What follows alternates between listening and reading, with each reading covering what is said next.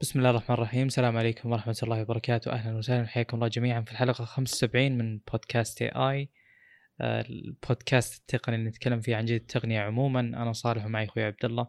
أهلا وسهلا. طيب. مجموعة مجموع المواضيع اليوم جدا كبير لكن ما في موضوع واحد فيها كبير جدا فبيكون فيه تعدد حلو بالسوالف عموما. ونعتذر إن الحلقة الماضية كان صوتي فيه سيء لأن كنت مستخدم dongle مختلف عن اللي استخدمه عادة. ال dongle اللي استخدمه هذا شريته من متجر جوجل الرسمي أذكر يوم شريت ظهر نكسس 6P. وهذا من أفضل ال dongles مع إنه بس من يو إس بي إلى من يو إس بي سي إلى يو إس بي اي أو فول يو إس بي يعني. لأن ال dongle الثاني يظن من شركة نسيت اسمها. المهم انه شركة صينية ولها أكثر من منفذ الحركات ذي فكانت الجودة مرة. والشيء الثاني أن اكتشفت أن المنفذين في الماك ما هم نفس بعض. المنفذ الأساسي اللي أقدر أشحن منه يعطي طاقة أكثر والمايك اللي قاعد أستخدمه dynamic يحتاج تقريبا 48 48 فولت أو شيء زي كذا. فعشان يشتغل بشكل ممتاز. فزي اللي الحلقة الماضية كان الطاقة اللي واصلة للمايك أقل من اللي يحتاجها فطالع كان صوتي كأني تحت الماء يعني فكان مزعج فنعتذر عن الخطأ ذا يعني. امم في ملاحظة سريعة جدا. نعم. آه في كثير مثلا يوم جت فترة يعني أتكلم عن الميت بوك X حقي بكل مكان تقريبا. هو في منفذين Type-C واحد يمين واحد يسار واحد منهم يشحن وكلهم يستخدمون نقل البيانات. جميل. زين. ففي ناس كثير يقولون لي يا قهر يعني المفروض إنه كل المنفذين تقدر تشحن فيهم. أنا مرات الشاحن يكون يميني مرات يكون يساري. حلو. أنا اللي بوصل إن الموضوع يعني أصعب من كذا بكثير. ترى أنت تتكلم على نقل طاقة في ذاك الوقت 33 واط مثلا. آه، لكن الآن أغلب اللابتوبات تشحن بسرعة كبيرة جدا. جميل. الماك ال 16 الشاحن السريع حقه كم؟ الظاهر 140 هل تتوقع إن كل المنافذ بيعطونها التوصيلات القادرة على تحمل التيار هذا. يعني مثلا شوف أنا عندي 120 واط الآن حق اللي هو 11T Pro. السلك تحسه أكثر سماكة وأصعب بال في إنك تصفطه يعني أو إنك تخلي فيه بعض الإعوجاجات أكثر من أي سلك ثاني. مثلا سلك أبل لو تضغط عليه تحس إنه مفرغ من داخل مطاطي جميل. ليش؟ لأن سرعة شحنه أو تحمل التيار اللي يمر فيه ضعيف جدا أو إنه ما يستوعب أصلا تيار كبير. فايا كان المنفذ اللي بيستقبل سرعة الشحن القوية جدا هذه لازم له شغل يعني هو ما هو مجرد منفذ وانتهى الموضوع. مثل ما إن الشاحن إذا كان إذا كانت قدرته عالية يكون أكبر وهذا شيء ملاحظ 120 واط يكون كبير جدا البلج نفسه. ف منطقي جدا إنه يكون في مكان واحد للشحن السريع أو مكان واحد للشحن أصلا. مكان واحد للطاقة العالية. جميل. حتى في في شاشات آه، في monitors آه، من ديل وكذا آه، فيها ممكن يوصل ثمان منافذ USB يصير واحد منهم حاطين عليه اللي هو علامة الشحن. يقول لك هذا إذا تبي تشحن استخدم عليه. جميل. يعني كلهم ينقلون data بشكل ممتاز لكن إذا أنت تبي تستخدم لابتوبك على المنفذ هذا تحصل على سرعة شحن ممتازة بالإضافة إلى نقل الميديا للشاشة. ممتاز. المشكلة بالماك إنه ما ما حاط أي علامة على أي من المنفذين فتوقعتهم إنهم كلهم واحد يعني فما أدري وقبل شوي وأنا بداية التسجيل مع صالح قلت له إنه وشون الصوت قال لي سيء فيوم غيرت المنفذ رجع الصوت ممتاز زي ما تعودنا عليه فما أدري شو المشكلة مع إن قد طيب. استخدمت المنفذ الضعيف كم للمايك بشكل مباشر وكان الأداء جيد لكن ما ادري ما أدري شو المشكلة لو شبكت الشاحن بالمنفذ اللي مو حق الشحن وش يقول لك؟ يعطي نفس السرعة حقت الشحن ممتاز يعني. ما يفرق كثير. أجل شلون تقول إن هذا حق شحن والثاني لا؟ لأن ما أدري في ما يعطي نفس سرعة الشحن بالضبط يعني يعطي سرعة شحن سريعة لكن ما هو يشحن بس مو شحن سريع. بالضبط هذا الكلام اللي أنا أقصده هو يعتبر قد يكون يشحن بس يجيك شيء سخيف أقل يعني. بشيء لا لا يشحن بس أقل بشيء بسيط مو مو بأقل بشيء كبير يعني. طب هم قالوا لك انه أشحن هنا أو هنا لأن ال MateBook عندي يقول لي إذا شبكته بالمكان الثاني يقول لا إذا تبي شحن اشبكه على المنفذ اليسار مثلا. لا هو يعني هنا بال Mac يعطيني الوقت إلى أن يكون الشحن كامل. فهنا آه. الفرق يعني. okay. بتلاحظ فرق تقريبا 15 دقيقة 10 كذا تقريبا. آه ما أدري. ممكن يكون المنفذ هذا اللي اللي الحين أنا ما قاعد أستخدم المايك يكون فيه مشكلة ذبذبات أو شيء زي كذا. يعني أقصد المايكات جدا دقيقة من الناحية هذه بحيث إنه أي تردد كهربي أي شيء زي كذا يسبب مشكلة بشكل مباشر. فلازم يكون المنفذ جدا نظيف ما في أي تردد ما في أي كهرباء زايدة ما في أي مشكلة زي كذا. مع انه إذا كان في كهرباء زايدة المفروض تسمع interference يعني مو يكون الصوت سيء لا يكون في إضافة للصوت الصوت. سيء معناته الكهرباء اللي واصلة مو بكاملة. عموما آه، عرفت الحين وش المنفذ اللي يستخدمه بشكل مباشر. آه، وقد يكون يعني يعني المشكلة قد يكون ما لها تبرير يعني. آه، سابقا كان المنفذين يشتغلون. الحين منفذ واحد يشتغل بشكل ممتاز للمايك لكن المنفذ المنافذ الباقيه تشتغل بشكل ممتاز لباقي الأشياء. أه طيب نرجع لموضوعنا اللي هو إن شاومي واجهة شاومي مي MIUI 11 أو واجهة شاومي 13 يعني. أول شيء انها بتتوفر على أجهزة 12 اللي هي بتجي تقريبا نهاية السنة وبتتوفر أساسيا على أندرويد 11 ما راح توفر بشكل مباشر على أندرويد 12 أندرويد 12 بيجي بعد فترة من توفر شاومي UI 13 فهذا المعلومة الأساسية أن إذا وصلك شاومي UI 13 مو معناته إنه وصلك اندرويد 12 هذه المعلومة الأساسية. الشيء الثاني إنه بيكون في نسخة بيتا بالبداية بتوفر اجهزه محددة والغريب ان الأجهزة ذي مو هي الأجهزة العالية على شيء موجود بالسوق يعني هم مختارين أجهزة معينة. واظن بعض الأجهزة ممكن مختارين الاجهزه عشان المعالجات وأظن بعض الأجهزة مختارينها على أساس تكون خيار جيد للمطورين اذا كانوا يبون يجربون الواجهة الجديدة أو يجربون تطبيقاتهم أو يعدلون على أشياء معينة. فالأجهزة اللي يتوفر لها البيتا اللي هي المي المي مكس 4 المي 11 ألترا المي 11 العادي أجهزة ريدمي K40 K40 Pro أجهزة جهاز شاومي 10S وجهاز شاومي جهاز Mi 11 Lite 5G.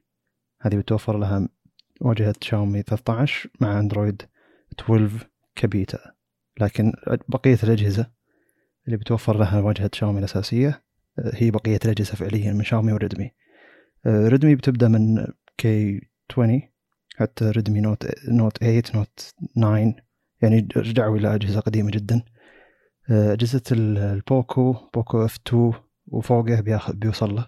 البوكو إم ام 2 ام 3 بوكو سي 3 بوكو إكس 2 بوكو إكس 3 يعني الأجهزة تقريبا اللي كمل عمرها الحين سنتين بيتوفر لها أيضا الواجهة الجديدة هذه.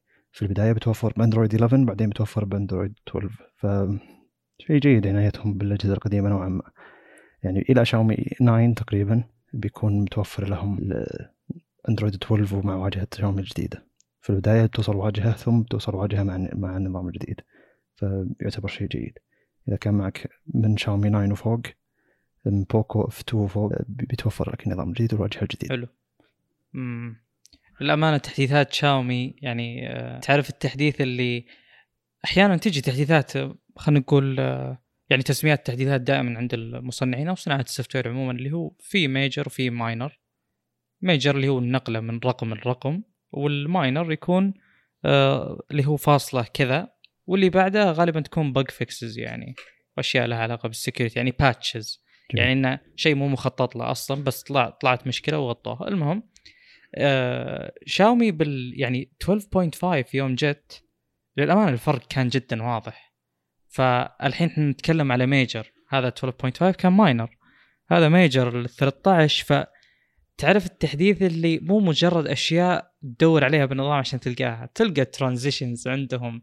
يدلعونك فيها. ال animations أشياء كذا شاطحة بالاعدادات اللي هي الحركة اللي تكلموا عنها كثير اللي هو ال storage آه، التخزين عندك كم باقي منه وكذا. إذا حركت الجهاز يستفيد من ال gyro إنه كأنه موية يعني هي قاعدة تمتلي. ففي في لمسات أنا صراحة تعجبني وفي كم YouTuber تكلم عن هذا الموضوع وقال إنه يعني شاومي ما يخلون شيء واحد بالواجهة يعني.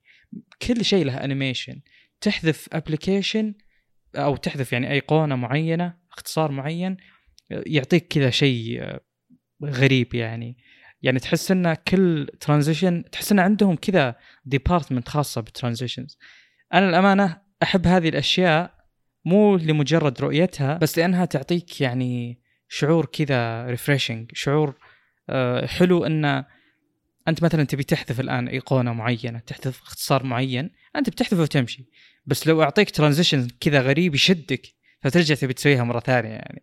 هذه هذه الاشياء حلوة صراحة. بواجهه شاومي وتخليني أتحمس لكل تحديث. آه مثلا زي سامسونج بال One UI لا غالبا ما تتحمس إلا لل لل major يعني من 1 يو آي 1 إلى 2 إلى 3 هنا بتحس بالفروقات يعني نوعا ما. وشاومي يبدو لي إنها من الشركات اللي تحب تجرب يعني ولو إن الواجهة قد ما يكون فيها ذاك الاستقرار أحيانا. آه، مثلا سامسونج لا شركة أكبر وأقدم فغالبا آه، يعني التحركات بهذه الشركات دائما يسمونها كان معك إيش باخرة يعني. جميل. الباخرة حركتها شوي آه، يعني ما هي زي مرونة القوارب الصغيرة. حلو. فالقوالب الصغيرة اللي نفرض إنها مثلا زي شاومي تبي تجرب الشركة عندها قدرات ما عندها ذيك الحدود الموجودة عند شركة زي سامسونج حتى أبل مثلا. فأنا متحمس. ومع إنه طبعا في في لا لا خلني في إضافة. يعني بعض سم. بعض التحديثات اللي تحس إنك ما طلبتها لكن تجي وتضيف لك شيء hardware ي ما هو software ي تقريبا يعني إلى الدرجة هذه التحديث ذا كان قوي يعني. آه، في البداية إن شاومي صار عندها الحين شيء اسمه RAM آه، extension. إذا كان معك جهاز أي جهاز شاومي خلال تقريبا الخمس الأشهر الماضية نزل خلال الخمس الأشهر الماضية أو حتى ممكن قبلها بيكون عندك virtual RAM من الذاكرة الأساسية. لو تدخل إعدادات النظام تلقاه يعني.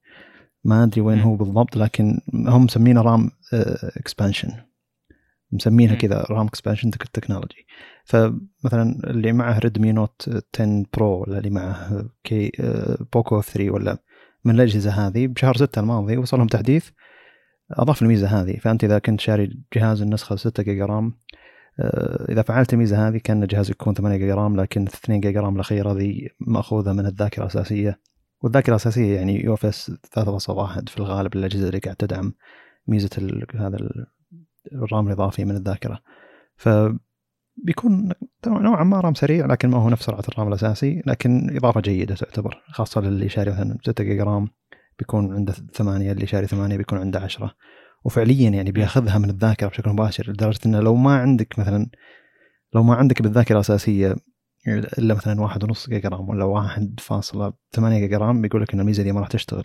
أو إذا عندك أو إذا وصلت إلى 2 جيجا RAM وحاولت تضيف بيانات زيادة للذاكرة بيقول لك إنه خلاص خلصت المساحة مع إنه المفروض إن عندك مساحة إضافية لكن 2 جيجا RAM ذي ماخذها ال RAM. ف يعني تخيل انها إضافة حلوة. وتقريبا تحس إنها hardware يه بشكل غريب يعني. صحيح إنها هي software ووصل لك تحديث أضاف الميزة هذه. لكن يعطيك شعور إنه أضافوا لك hardware أنت ما تحتاجها أو ميزة كنت ما تحتاجها أو شيء ما طلبته. يعني ولا ولا كنت موعود فيه أصلا فشيء حلو. آه، هذا ال concept اللي هو ال virtual memory موجود بانظمه التشغيل الكبيرة من زمان يعني. جميل. يعني في بداية حلقات البودكاست تكلمت على نقطة أن أجهزة المعامل بالجامعات وكذا غالبا تكون كذا 2 جيجا RAM فأنا أتساءل كيف تشتغل؟ آه، مهما سويت ما تقدر تملى ال RAM ات فوش يصير بالضبط. اللي كان يصير بالضبط اللي هو ال virtual memory آه، بس في ملاحظة مهمة جدا. آه، في الكمبيوترات مع تفاوت التخزين سرعة سرعة التخزين بالذات يعني. إي سرعة التخزين مع إي تفاوت أنواعه وسرعاته وإلى آخره. مو زي موضوع الجوالات يوم يكون عندك مثلا الذاكرة آه، أو التخزين عندك يو إف إس وبنسخة سريعة جدا فبتكون يعني ال virtual memory فائدتها أكثر من آه، اللي هو ال virtual memory على خلينا نقول ويندوز ولا أي نظام مماثل له يعني. هذا شيء ما هو جديد وحلو للأمانة ال implementation حقه هنا. خصوصا خصوصا إن أنت إذا حفظت شيء على اللي هو التخزين عندك ما راح يكون في ضغط على الجهاز نفسه. يعني هو ما هو زي ال RAM ات. ال RAM ات لا والله في استهلاك بطارية في إلى آخره. وجودها على ال RAM ات يعني في استهلاك. جميل. زين؟ آه النقطة الإضافية يعني قد ما تأثر هي بس تكون بالبال. التخزين له قدرة كتابة ومسح يعني ف قد يكون قد يكون مو أكيد طبعا قد يكون مع كثر استخدام ال virtual memory هذا بيؤدي إلى استهلاك التخزين يعني تكلمنا عنه سابقا باجهزه الماك. أسرع وأسرع اللي هو قد يكون. اللي هو ال total bytes written أو كذا. ف يعني في أجهزة كثير أو إذا جيت تشتري وحدة تخزين لل PC مثلا سواء الوحدات السريعة مؤخرا أو اللي قبلها غالبا يقولون لك يعطونك العمر المتوقع كم كتابة مثلا. يعني مثلا 2 تيرا نسيت والله كم ظاهر لك 150 تيرا تكتب وتمسح شيء زي كذا على حسب اي جودة الذاكرة يعني والذاكره إيه. أو جودة التخزين. ما أدري وشو. طيب بما ان لازلنا بشاومي ولو نشطحنا شوي أه بنرجع اللي هو جديدهم. إحنا الآن وصلنا لنهايه السنة أه بندخل على ديسمبر. أه الحلقة غالبا بتكون نازلة بديسمبر. فديسمبر مليان سابقا جديد المعالجات واللي صاحبه جديد الأجهزة الفلاج شيبس أه يكون بداية السنة أجهزة سامسونج من زمان كانت تنزل في مارش بعدين صارت جانيوري والآن قاعد يقربونها أكثر وأكثر لدرجة ان مثلا السنة الماضية شاومي نزلت ال11 في 28 ديسمبر. ف الان إحنا قربنا من المواعيد هذه. آه، شاومي أعلنت بما أنها وصلت للشاومي 12 الآن كرقم وطبعا راحت تسميه المي مثل ما تكلمنا قبل بيعلنون عنه في 12 آه، ديسمبر. آه، فيه أخذ وعطى بخصوص الموعد هو طبعا تاريخ 12 12 وبينزل شاومي 12 في أخذ وعطى بخصوص الموضوع لأن إلى الآن في شركتين آه اللي هم الشركة التابعة لينوفو حاليا أو المملوكة لينوفو موتورولا تبي تنزل أجهزة بتكلم عنها بعد أخبار شاومي وأيضا شاومي تبي تنزل ال 12 ف في نوعا ما سباق لمين يسبق فهم شاومي يضغطون بشكل كبير انه يستفيدون من اليوم هذا اللي هو شاومي 12 12 تاريخ 12 12 لشاومي 12 المهم في اختلافات بسيطة هذه السنة واختلافات آه، مشابهة جدا جدا لل lineup حق سامسونج السنة هذه. آه، مثل ما تعرفون سامسونج نزلت اللي هم ال S 21 وال S 21 Plus نزلوا باختلافات كبيرة عن ال S 20 العادي وال Plus آه، وصاحبهم انخفاض نوعا ما بالسعر. فالآن شيء مشابه جدا جدا بيحصل لشاومي آه بينزل الشاومي 12 وبينزل شاومي 12 X لكن 12 X ما هو زي اللي ببالك. بتكلم عنه بعد شوي. يعني الاسم هذا ما يرمز لحقيقية أو ما هو الجهاز. ال 12 Ultra اللي غالبا بيجي آه، بيكون السنة الجاية يعني. مثل ما صار السنة الماضية بالضبط نهاية السنة الماضية نزل بس ال 11 آه، الجهاز بيكون فيه punch آه، hole للكاميرا الأمامية حفرة للكاميرا الأمامية ال refresh rate 120 آه ال resolution في تحفظ مو مؤكد إنه يكون 2K نفس حركة آه سامسونج اللي تكلمت عنها قبل شوي. ممكن تكون الأجهزة العادية ب 120 مع Full HD مثل ما كانت قبل. يعني ال 11 كان مجرد استثناء.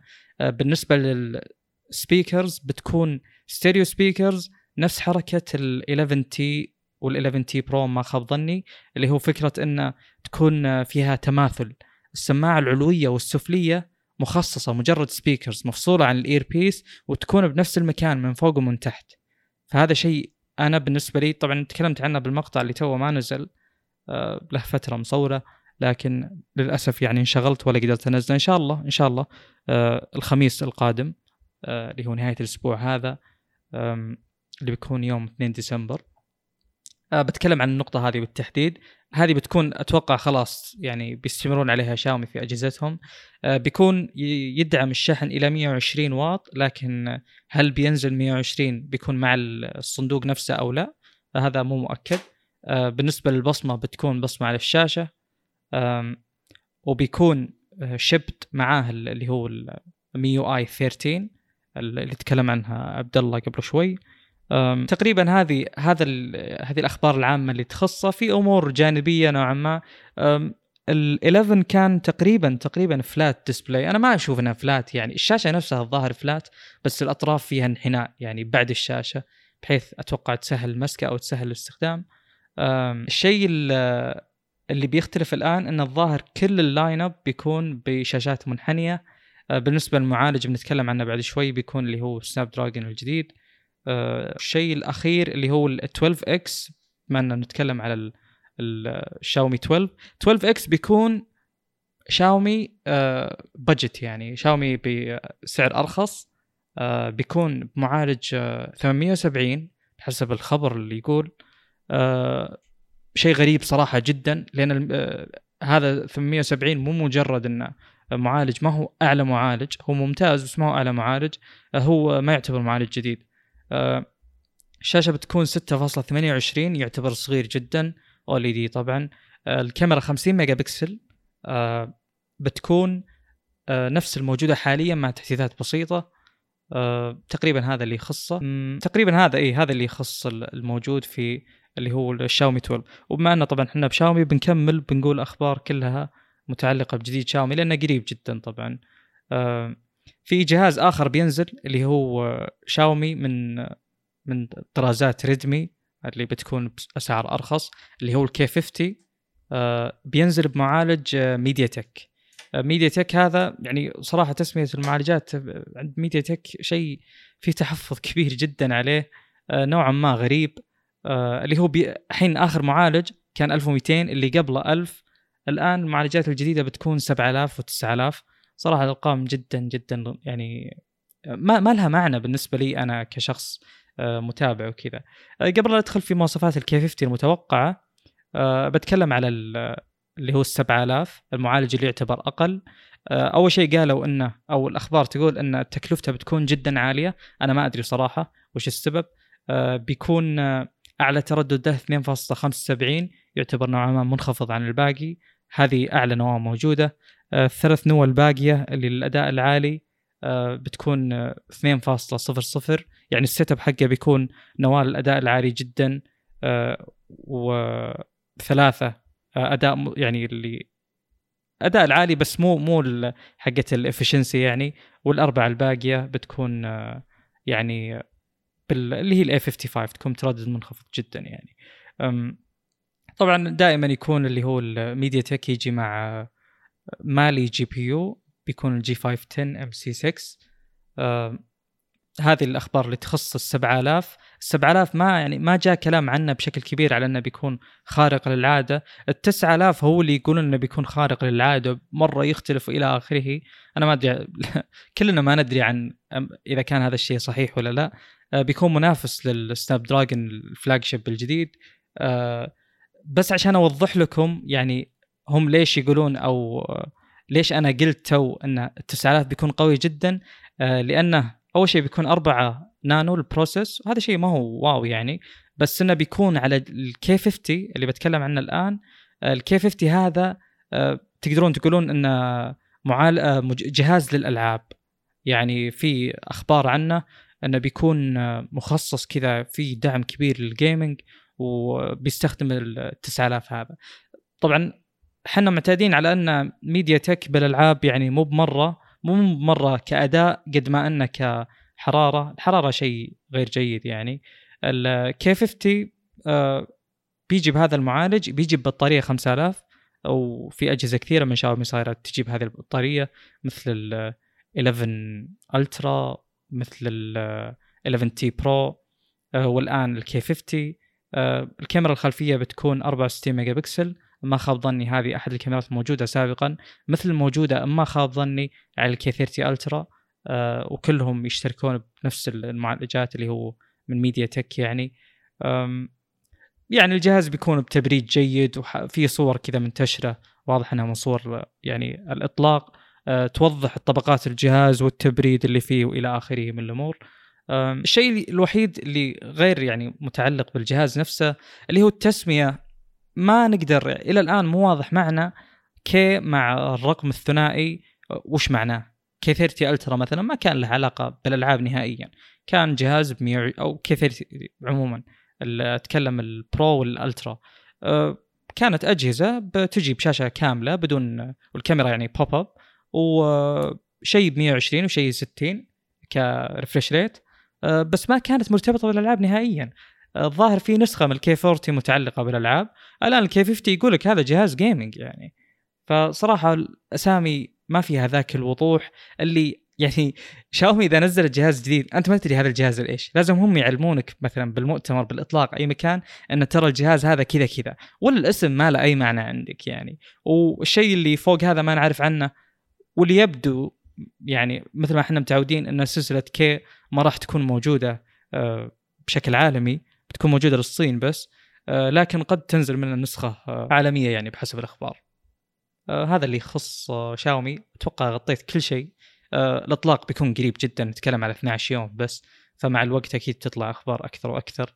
وللأمانة أنا متحمس يعني جديد شاومي ومو بس جديد شاومي هذا جديد التقنية عموما لأن هذه تعتبر سنة جديدة جميل جيل يعني جديد كليا. الإعلان الجاي إنه أول شيء في جهازين لكن ما في ألترا. واضح إن الألترا ناويين يخلونه بعد ما يشوفون سامسونج إيش عندها. لأن تحس الألترا الماضي وش هو سامسونج سوت حطوا اعلى منه بشوي. وش سوى سامسونج سوت حطوا اعلى منه بشوي.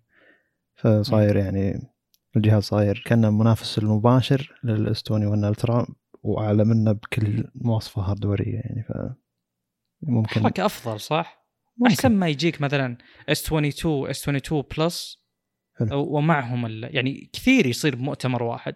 بالنسبة لي نزل هذا الحين وبعد شهرين مثلا نزل الالترا وسوي ريفرش يعني. مو تجينا أشهر زي الماضية الشهرين تقريبا الماضية. كانت نسبة الأخبار أقل يعني من غيرها. تكلم سوق إيه. الجوالات يعني. وكشركة بقوة شاومي يعني ما تقدر يعني ما تقدر تتنبأ سامسونج وش بتسوي.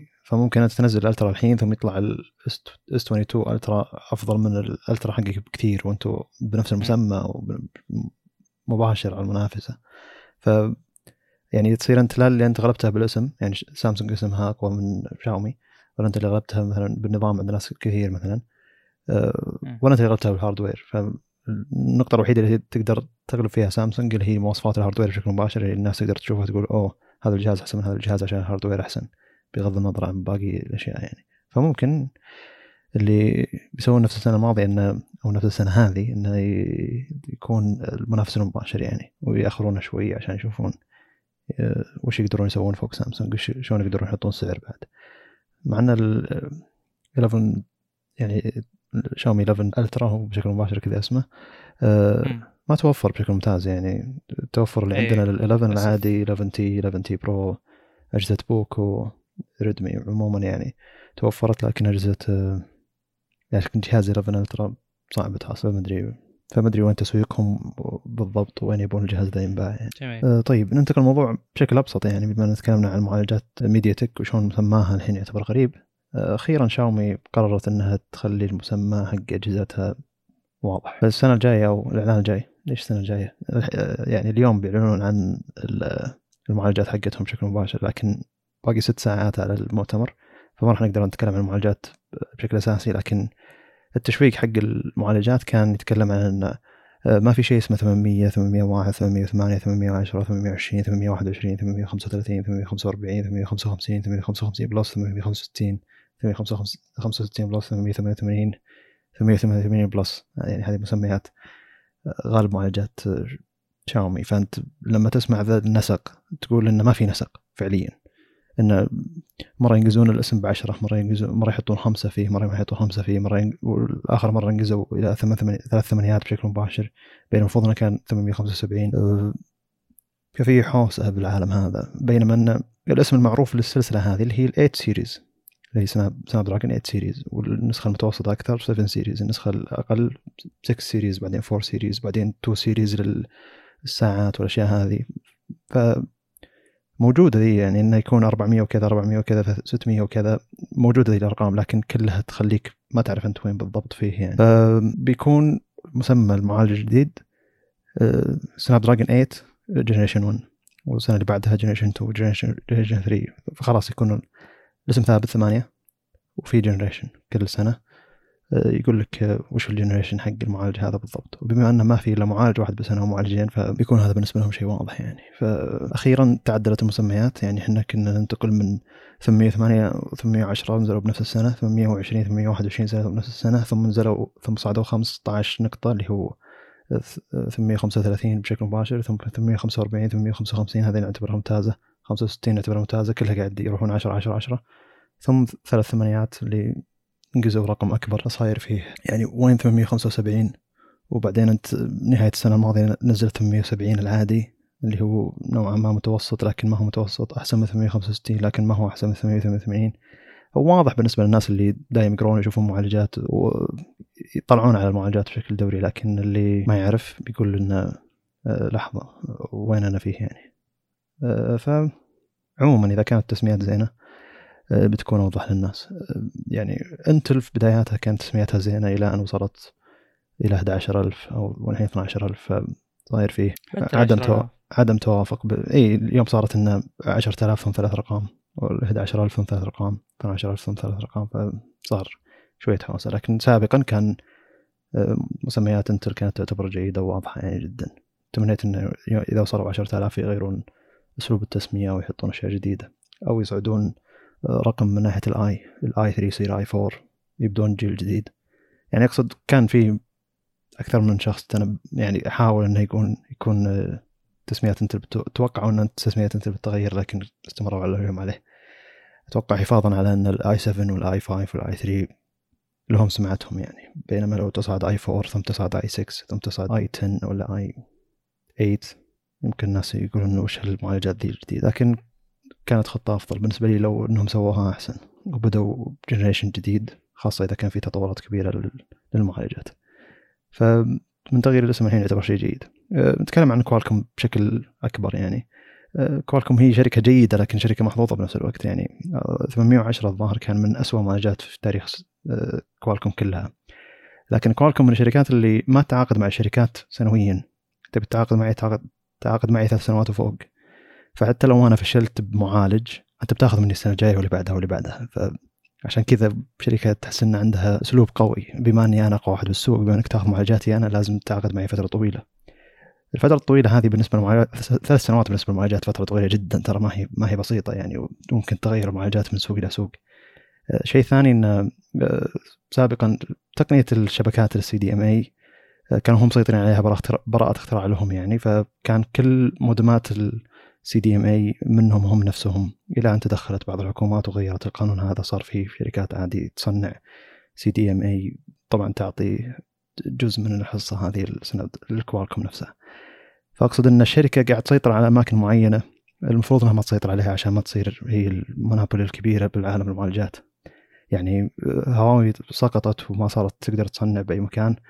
آه، بنفس الوقت سمعة معالجات سامسونج كانت الحين سيئة تعتبر فزي اللي الفرصة كاملة لسناب دراجون أو كوالكم يعني. ميديا تك هي المنافس الوحيد إلى الحين ما عندها هذيك السمعة. عندها بعض عندها بعض التقنيات اللي ما تقدر تستخدمها داخل الصين.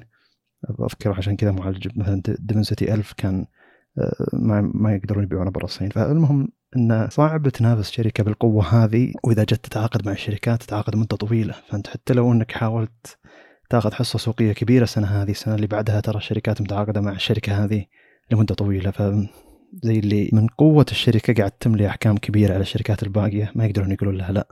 فأنت لو تروح كوالكم تقول له عقد سنة واحدة أو سنتين يقولوا لك لا لازم العقد هذا ثلاث سنوات أو أطول. طبعا كل ما طولت السنوات بيعطونك سعر أفضل. فالشركات اللي عندها خطة مثلا خلال خمس سنوات الجاية عشر سنوات الجاية تقول كوالكم هي أحسن شيء بالسوق ليش ما نتعاقد معها فترة أطول؟ عشان يكون أرخص. فعشان كذا تشوف الشركات إذا أول سنة تاخذ من كوالكم تكمل معها أكثر من سنة. ف يعتبر شيء جيد وشيء سيء يعني. فالمقصد إنه عشان يكون عندك تصور الشركة هذه شلون قاعد تدير السوق بالذات. مع إن ميديا تك الحين تفوقت من ناحية عدد المبيعات لكن ما زالت الشركة ذي كبيرة. صعب تنافسها لأن عقودها كبيرة وسيطرتها كبيرة على تقنيات معينة. جميل. للأمانة التسمية يعني أحس إنها بتكون جيدة. يعني أنا أنا أحتاج بس أعرف المعالج هذا وين مكانه بالضبط. لو كان 8 جن مثلا آه، أو معالج ثمانية جن 1 جن 2 جن 3 هذا يكفي. أنا بعرف هو بأي سنة المعالج بعرف وين مكانه بالضبط. والتسمية صراحة جيدة. يعني تو نتكلم عن ميديا تك وبرجع لهم الحين شوي. 1200 آه، أو خلينا نقول 1000 1200 7000 9000 شيء غريب يعني. أه لقيت أخبار أكثر على ال 9000 في تفاصيل أكثر. أه هي لها فترة انتشرت لأن لهم إطلاق أصلا. أه توي ادري عنه. للأسف آه، أخبار المعالجات هذه ما تكون عالمية.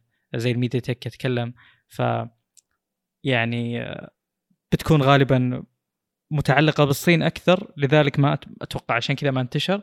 لكن عموما خلينا ندخل بالمواصفات مثل ما قلت هو بيكون 4 نانو آه، بتصنع TSMC وهذا أول معالج من TSMC بيكون ب 4 نانو بتكون فيه النواه الجديدة اللي standard من ARM يعني اللي هي Cortex X2 التردد حقها 3.05 وأول معالجات بتكون فيها بلوتوث 5.3 بالنسبة نتكلم للأجهزة الذكية أول مرة يجي فيها هذا الشيء.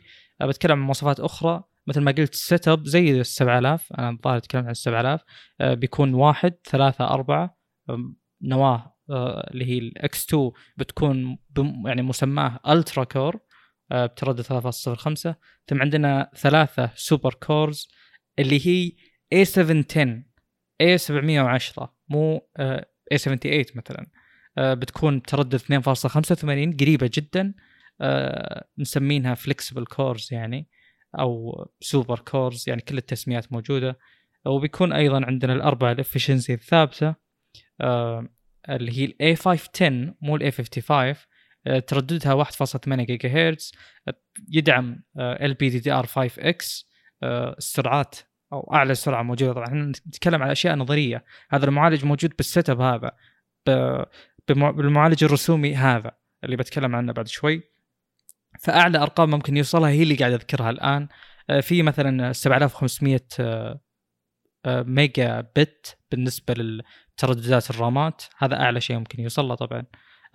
بالنسبة للكاش ارتفع وصل إلى 14 السابق أما خاب ظني أنا مو متأكد صراحة. 12 مو متأكد. في تحسن كبير للأداء بحسب المؤتمر حقهم. وكاتبين يعني إن المعالج هذا آه، أسرع من آه، الفلاج شيب الموجود حاليا. وش الفلاج شيب الموجود حاليا؟ إحنا ما ندري. بس إنه هو أسرع منه. ممكن يكون ال triple 8 ممكن يكون ال A15 من Apple يعني. آه بالنسبة لل GPU هو ال Mali G710 G710 MC10 آه وبيكون أيضا موجود فيه ال APU اللي هو حق ال AI في أربع نواه للأداء العالي ونواتين flexible cores يعني آه، بمجموع ستة. آه، هذه يعني هذه المذكورة لكن بعدين بحسب الأخبار والتسريبات ما أدري صراحة مكتوب إنه لا هي عشر نواه فممكن أربع نواه أداء عالي نواتين flexible مع أربع أداء منخفض. آه، ما في شيء يوضح يعني. بالنسبة للمودم وتحديثاته على كلامهم إنه في تحديثات كبيرة جدا. لكن بحسب ما قريت إنه إلى الآن ما يدعم اللي هو ال millimeter wave ما أدري ليش الأمانة. في تطويرات كبيرة جدا بالنسبة للكاميرات ودعم أتكلم الصيغ أو دعم لل bandwidth العالي. آه، يدعم تصوير 4K HDR من ثلاث كاميرات بنفس الوقت. وهذا بيسمح إنه ياخذ أكثر من تعريض مثلا. ايا كان يعني بحسب كيف تبي الشركة اللي تستخدم المعالج هذا كيف تبي تطبق آه، أو كيف تبي تستفيد من التقنية الموجودة.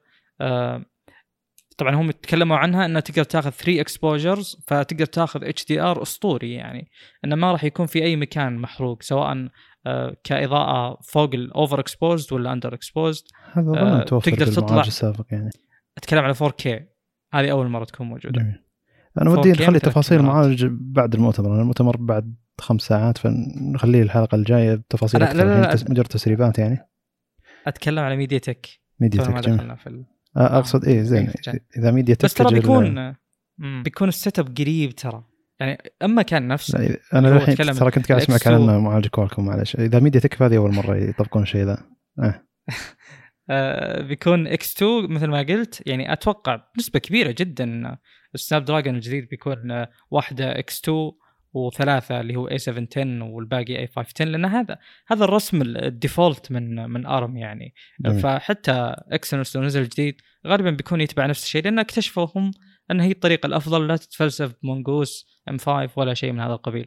أه تقدر تطلع ب 18 بت 4K HDR فيديو يعني الفيديو حقك بيكون 18 بت 18 بت هذا رقم عالي جدا. طبعا هذا نتكلم على أشياء نظرية theoretical بالنسبة للتصوير الكاميرات يعني آه، تقدر تصور up to على قدر موجود 320 ميجا بكسل آه، تقدر تاخذ يعني هم ال setup المرشح من عندهم ثلاث كاميرات 32 ميجا بكسل تصور فيهم كلهم بنفس الوقت تاخذ ال exposure منهم كلهم بنفس الوقت. ال AI يقولون يدعم بهذا الشيء بشكل كبير جدا بيدعم 8K الظاهر هذه لأول مرة ما خاب ظني يعني. آه، بالنسبة للشاشات أعلى شيء يدعمه Wide Quad HD Plus 144 أو Full HD Plus 180 ويدعم HDR 10 Plus وبيكون adaptive يعني. آه، للأمانة كأرقام كأرقام أتكلم بس الأرقام جدا جدا ممتازة. أنا أتمنى إنهم يكونون شوي كريمين بالتبريد آه، لأن كل شيء ماشيين عليه يبدو إنه ما هو شاطح ما هو مختلف آه، في تركيز على جانب ال AI مثلا. ف يعني المؤتمر جيد. في أشياء كثيرة مثل ما تكلمنا سابقا أن أنت الآن كشخص تبي معلومات تقنية آه، ويجي المؤتمر تكتشف أن المؤتمر قد يكون من أعداد آه، ال marketing team يعني ما له علاقة بالأشياء التقنية يعني يأخذون منهم معلومات يقدمونها بطريقتهم فما ندري صراحة. أتمنى أمنية كبيرة جدا جدا أن يكون في تفوق كبير آه، الميديا تك يعني نقلة كبيرة بالأداء لأن هذا بيفيدنا بشكل كبير جدا في أسعار الأجهزة. مثل ما شفنا بال 11 T وال 11 T Pro فرق السعر واضح. ليش فرق السعر واضح؟ لأن هذا ميديا تك وهذا سناب دراجون. سناب دراجون أو كوالكم بشكل عام تفاوض الشركات باستقرار الأداء فيها. هي طول يعني الفترة أو الفترات هذه السابقة آه، محافظة على الاستقرار شيء موثوق. معالج الجوال أنت مو يعني مو مستعد إنه والله يسخن عليك ولا يكون فيه اللي يكون آه، تبي يكون مستقر بشكل كبير. يعني أنا ما عندي مشكلة إن الجهاز يعطيني مثلا خلينا نقول 100 frame بدل 140 في الألعاب قل بس إنه يكون مستقر. ما يتأثر بسبب مثلا ما تعلق ال animations أو يطلع فيها lag بسبب إنه والله المعالج سخن يعني أو الجهاز سخن. أتوقع تكلمنا ما فيه الكفاية يعني. جميل. آه الشيء اللي بعده التبريد التبريد على الأجهزة تبريد من الأجهزة نفسها. أنت تتكلم عن الحرارة يعني. تقصد حرارة المعالج. أنا أتكلم شوف هي كل كل الجانبين. كيف كل الجانبين؟ انه آه يعني شفنا أجهزة نفس الجهاز يجي بمعالجين آه، حلول التبريد تختلف بين الجهازين. ليش تختلف طيب؟ جميل. المفروض يعني شوف الحرارة في المعالج هذا أو الحرارة في أي معالج أنت ما تدري وين سببها. قد يكون السبب اللي هو الانتجريتد heat spreader اللي هو ال IHS الطبقه اللي فوق المعالج اللي تشبكها في يكون عليها سطح لاصق اللي هو سطح المبرد. قد يكون هذا السبب في إن الكفاءة حق التبريد ما هي جيدة. أه شو اسمه انتل في الجيل الماضي جيل 11 ما خاب ظني.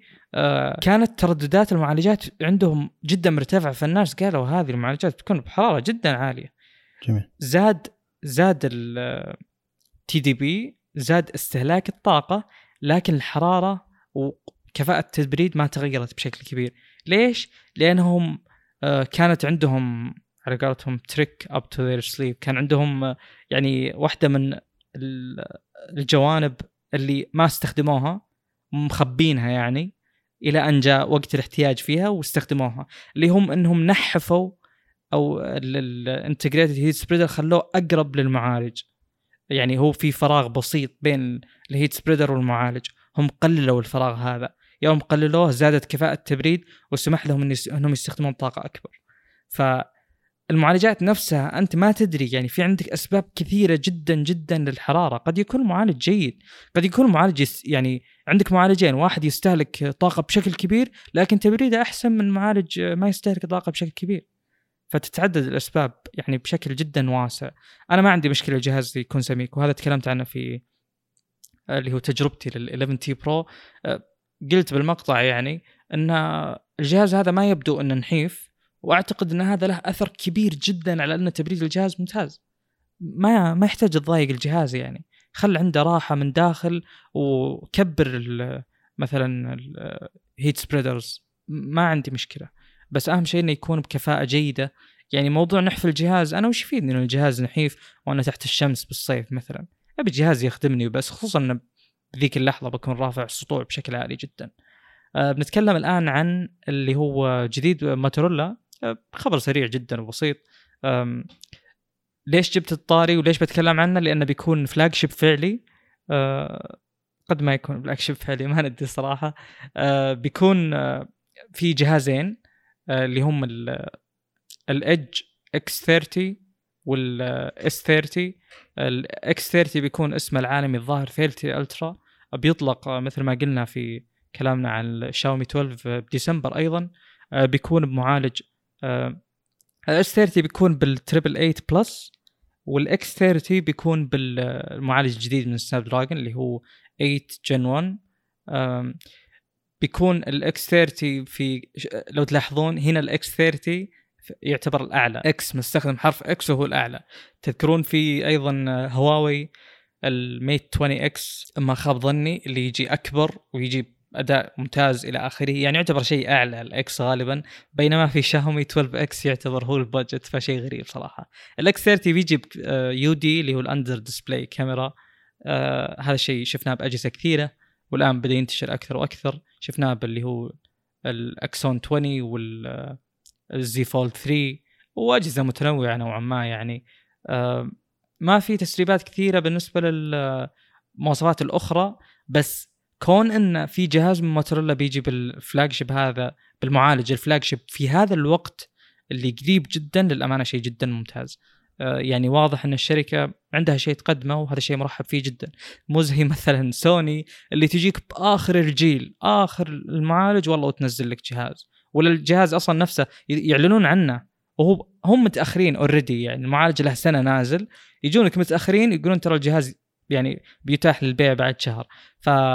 فهذا شيء يوضح عدم جدية من سوني بخلاف آه، موتوريلا تماما إنها تتكلم الآن أو تطلع تسريبات الآن إنها تستخدم معالج flagship وجهاز بيكون بمواصفات يعني يقال إنها جيدة. وبتنافس شاومي اللي دائما تنافس في الحصول على آه، معالجات سناب دراجون بأسرع وقت. هذا شيء جدا ممتاز ويخليني أتحمس لجهاز مثل كذا.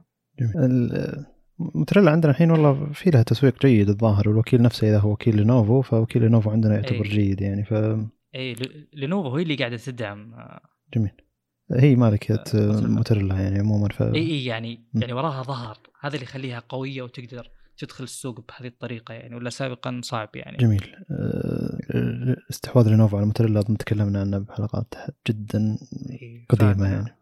فالحين نرجع له. طيب موتورولا الحين ما أدري عن واجهتهم شيء. في الغالب إن واجهتهم قريبة من الواجهة الخام يعني ما في الحين مزايا كبيرة موجودة عندهم ف ولينوفو أذكرها سابقا يوم كانت يوم كان عندها أجهزة ذكية. ما كان عندها أجهزة ذكية نسيت والله. لكن أذكر انه كان عندهم أجهزة أيضا واجهات شوي خام. أو هذيك زد اي والله نسيت وش. عموما إن نحتاج أجهزة كبيرة موجودة في السوق عشان تكون منافسة أفضل. إلى الحين سامسونج سيطرتها جدا كبيرة على السوق. والمنافسة يعني المنافسة والتوفر هنا المشكلة أكثر وتعتبر ضعيفة بالنسبة للتوفر أكثر يعني خاصة بمنطقتنا يعني. آه، ف جيد. يعني جيد ان قاعد نسولف عن جهاز بيتوفر عندنا بشكل رسمي بيتوفر عندنا بضمان رسمي فهذا شيء حلو. لكن في الغالب إن إحنا إذا تكلمنا عن شركة صينية أو أجهزة صينية نتكلم نقول أوه عساه عساه يوصل آه، طيب. صحيح. على طاري الأجهزة الصينية هواوي ساعتها القادمة بتكون بيكون اسمها غريب لكن بيكون سعرها غالي. هي هي ساعة ال high end حقتهم يعني هي الساعة الفاخرة حقتهم. طبعا غالبا الساعة الفاخرة حقت حقت هواوي تكون دائرية لكن المرة دي بتكون مربعة شيء يعتبر جدا غريب. بتعتبر تصميمها قريب من تصاميم جارمن تحس ان كذا الساعة اللي تكون رياضية جدا وحقت المستكشفين وكذا تحس إن مقاومتها قوية لكل شيء يعني فما تحس إنها جدا أنيقة. تحس إنها لا. عملية أكثر. يعني حجم الشاشة مقابل حجم الجهاز ما هي ما هو جدا كبير. آه، يعني يعني في أطراف كبيرة لكن أتوقع إنها كل هذا عشان التحمل أكثر.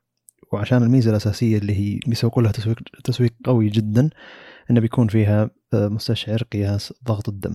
فطبعا الحين إنهم قاعد يحاولون يأخذون تصاريح من أغلب الهيئات الغذائية هيئات الغذاء والدواء الموجودة في أغلب الدول في العالم أو نسيت يسمونها اي أظن بأمريكا اسمها FDA أو إنه وفي أوروبا لها اسم ظاهر EDG أو شيء زي كذا. المهم إنه قاعد مع أن علاقتهم مع أمريكا سيئة لكن عموما إنه قاعد يحاولون آه، يخلون يصرحون ذا المستشعر في كل الدول يعني.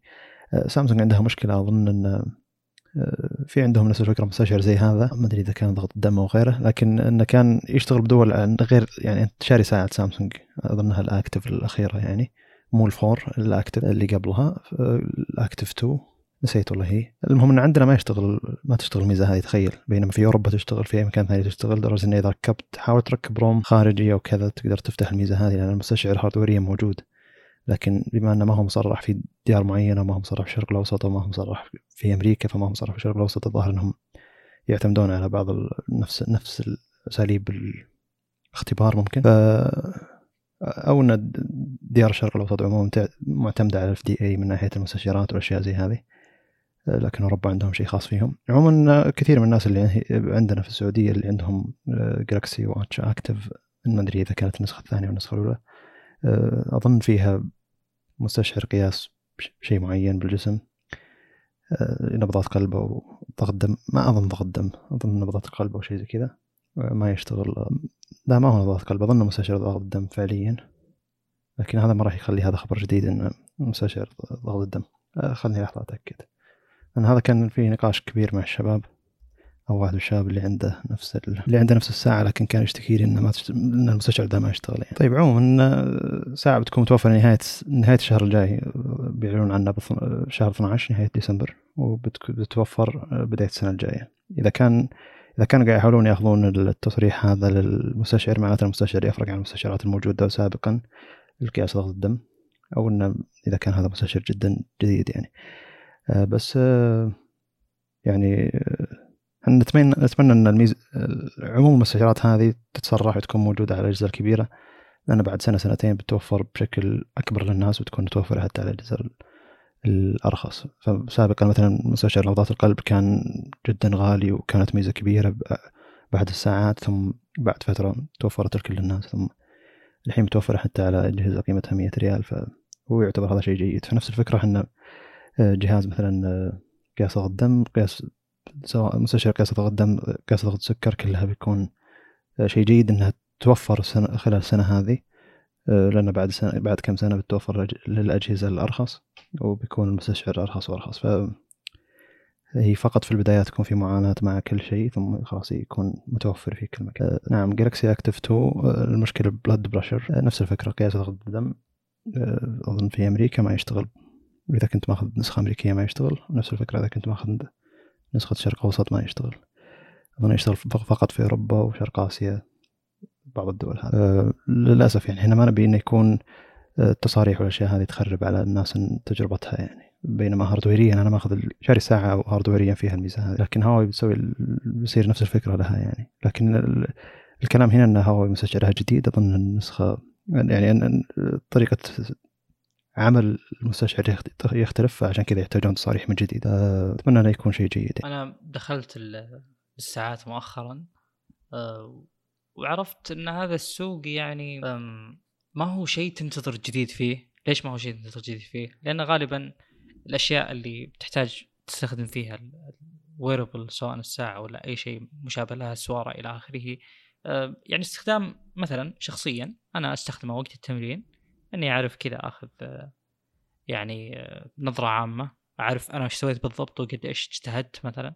أحاول أخلي نبضات القلب فوق اللي هو ال heart burning heart rate أو ال fat burning heart rate وبالإضافة إلى قراءة الإشعارات وهذا يمكن أكثر شيء يعني مريح إنك ما تحتاج تشوف الجوال يعني بس ترفع الساعة تعرف إيش مكتوب خصوصا إذا كانت كان حجم الشاشة ممتاز. تقريبا هذه الأشياء الأساسية اللي تستفيد منها بالساعة. فما إلى الآن ما في يعني ذاك الشيء الثوري اللي يخليك تنتظر ساعة. طبعا غير الأمور الأساسية اللي هي زي عمر البطارية إذا وصل 15 يوم وطالع وهذا موجود حاليا آه، وأشياء من هذا القبيل. آه، ما, ما أعتقد إن هذا هذا شيء ممكن يزدهر. أنا تكلمت قبل وطعنت في الساعات بشكل كبير. كان مقصدي أنا أعتقد إنه ما وضح. كان مقصدي إنه اللي يستخدم الساعات الآن يستخدمها واللي ما يستخدمها ما يستخدمها صح؟ يعني ما صار الساعات الكلاسيكية أنت كنت تقصد يعني. لا أنا أقصد إنه يعني إذا أنت ما تحب الساعات فما راح يجيك وقت والله تقول بستخدم الساعة أو إنها صارت ذات حاجة قوية. يعني اللي فرق سابقا عن الحين أتوقع جودة الشاشات بالإضافة إلى ممكن أنظمة التشغيل تحسنت نوعا ما. الفرق الأساسي لعمر البطارية. يعني في ناس سابقا الساعات ما تكمل معهم يوم. ف يعني ما هو شيء ننتظر جديده دائما.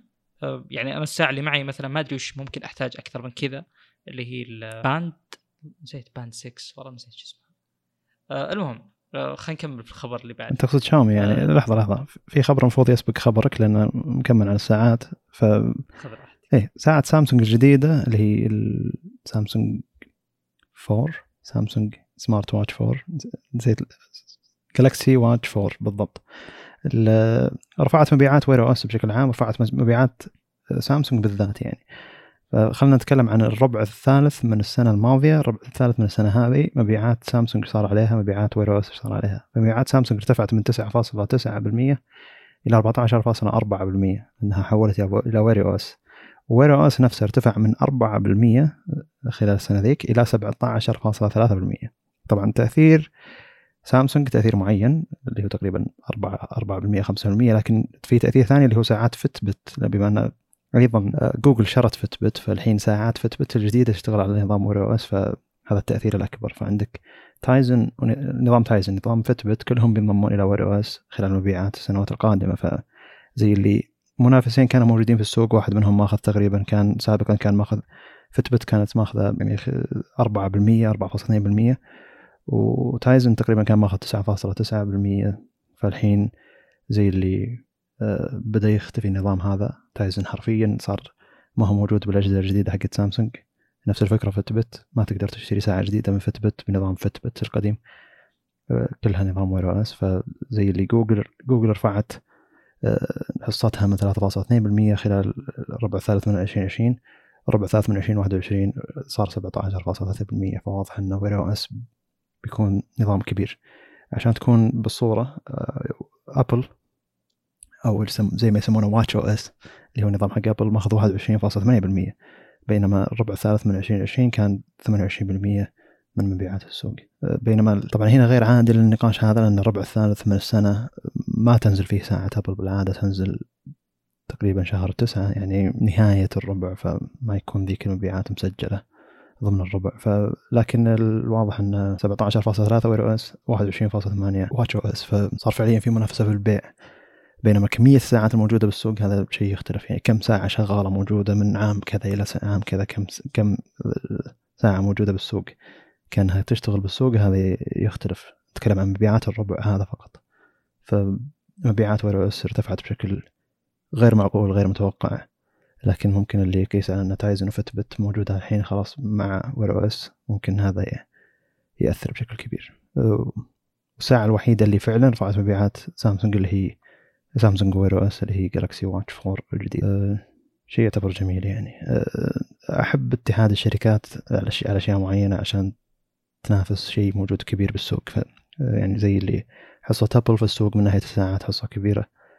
فنتمنى إن Wear OS يكون منافس جيد. وخاصة أن ساعات أبل ما تقدر تشغلها على أجهزة غير الآيفون. ف... حكم خبرتك عندي سؤال. جميل. آه الآن آه شاشة آه ساعات شاومي آه Android Wear صح؟ أو Wear OS؟ أيا كان صح؟ لا. آه. المسمى للنظام آه، يختلف من شيء. لشيء الأصل أنه أظن اسمه ال ITOS عند هواوي لكن كلهم قاعد ياخذون نفس النظام يعدلون عليه بشكل بسيط يكون اسم مخصص لهم.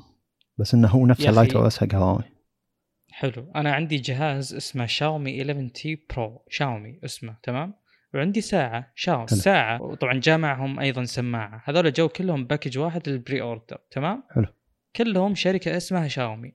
يوم أجي أبي أخلي يعني الإشعارات تجيني على الساعة ليش أستخدم application أحمله اللي هو شاومي Wear للأمانة الشيء مو حلو أبد. يوم أجي أشبك السماعة تطلع لي من النظام ما يحتاج ما يحتاج add-on يعني. جميل. كل شيء موجود بنفس ال... ترى هذا جاهز هذا موجود حتى عند سامسونج يعني سامسونج Health ما أظنه موجود مثبت مسبقا ما أدري إذا كان مثبت مسبقا. يعني تبي انت يكون في وقت استخدامي لسامسونج كان موجود مسبقا. جميل يعني مجرد أن التطبيق يكون موجود مسبقا يعني. إي لا وبعدين يعني أنت شوف التطبيق إذا أنت حملته اذوناته بتكون مختلفة تماما. صحيح إنه يكون مثبت بالنظام بشكل أساسي بيعطي أكثر أداء. وبتكون عنده ممكن root privileges يعني اللي هو آه، اذونات وصول أقوى super user يكون صحيح. يعني مثلا أو ايا كان يعني بس إنه يشتغل بتناغم أفضل مع النظام. بينما لو أنا أحمله وممكن احذفه بالغلط وممكن أمسح بياناته يعني ما صراحة شيء المفروض إنه ينحل إن شاء الله ينحل بال MIUI 13 هذا هذا منتجكم المفروض تدعمونه يعني. امم الخبر اللي بعده خبر شيق جدا. وأنا قاعد أنتظر واتحين الفرصة للحديث عنه. هو ما شدك لكن إن شاء الله الحين أوعدك اني اذا تكلمت عنه آه، بشدك اللي هو إنه سامسونج آه، الخبر يقول إن سامسونج آه، بتجيب 5 جي مودم للسيارات. طيب الخبر فيه أشياء أعمق بكثير. يوم أقول لك ذا الكلام ممكن قد ما يكون مهم بالنسبة لك بس خلينا نتكلم عن المودم حاليا.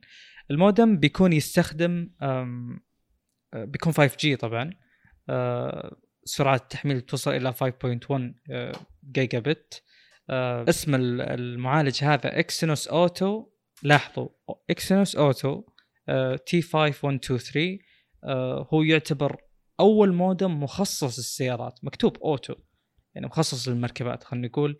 آه وهو فعليا الآن الآن هذا خبر اليوم الآن هو قاعد يعني يتصنع بشكل mass production آه يعني تصنيع ضخم للبيع وليس مجرد يعني تجارب حالية. آه وش اللي يفرق فيه؟ ليش أنا متحمس له بالتحديد؟ آه في أشياء بتكلم عنها بعدين بس هذا الشيء كون إنك تخصص معالج للسيارات هذا ترى له يعني آه له كذا أشياء إيجابية كثير جدا. من ضمنها إن متطلبات السيارات مثلا غير. آه، السيارات عمرها أطول من الأجهزة بشكل كبير جدا جدا. فكون إن الشيء يكون مخصص لها بيعطي انطباع انه يعني مثلا اللونجيفيتي طول العمر التحمل إلى آخره بتكون أفضل. هي ثلاث أشياء آه، موجودة من سامسونج. أول شيء اللي هو المودم اللي تكلمت عنه.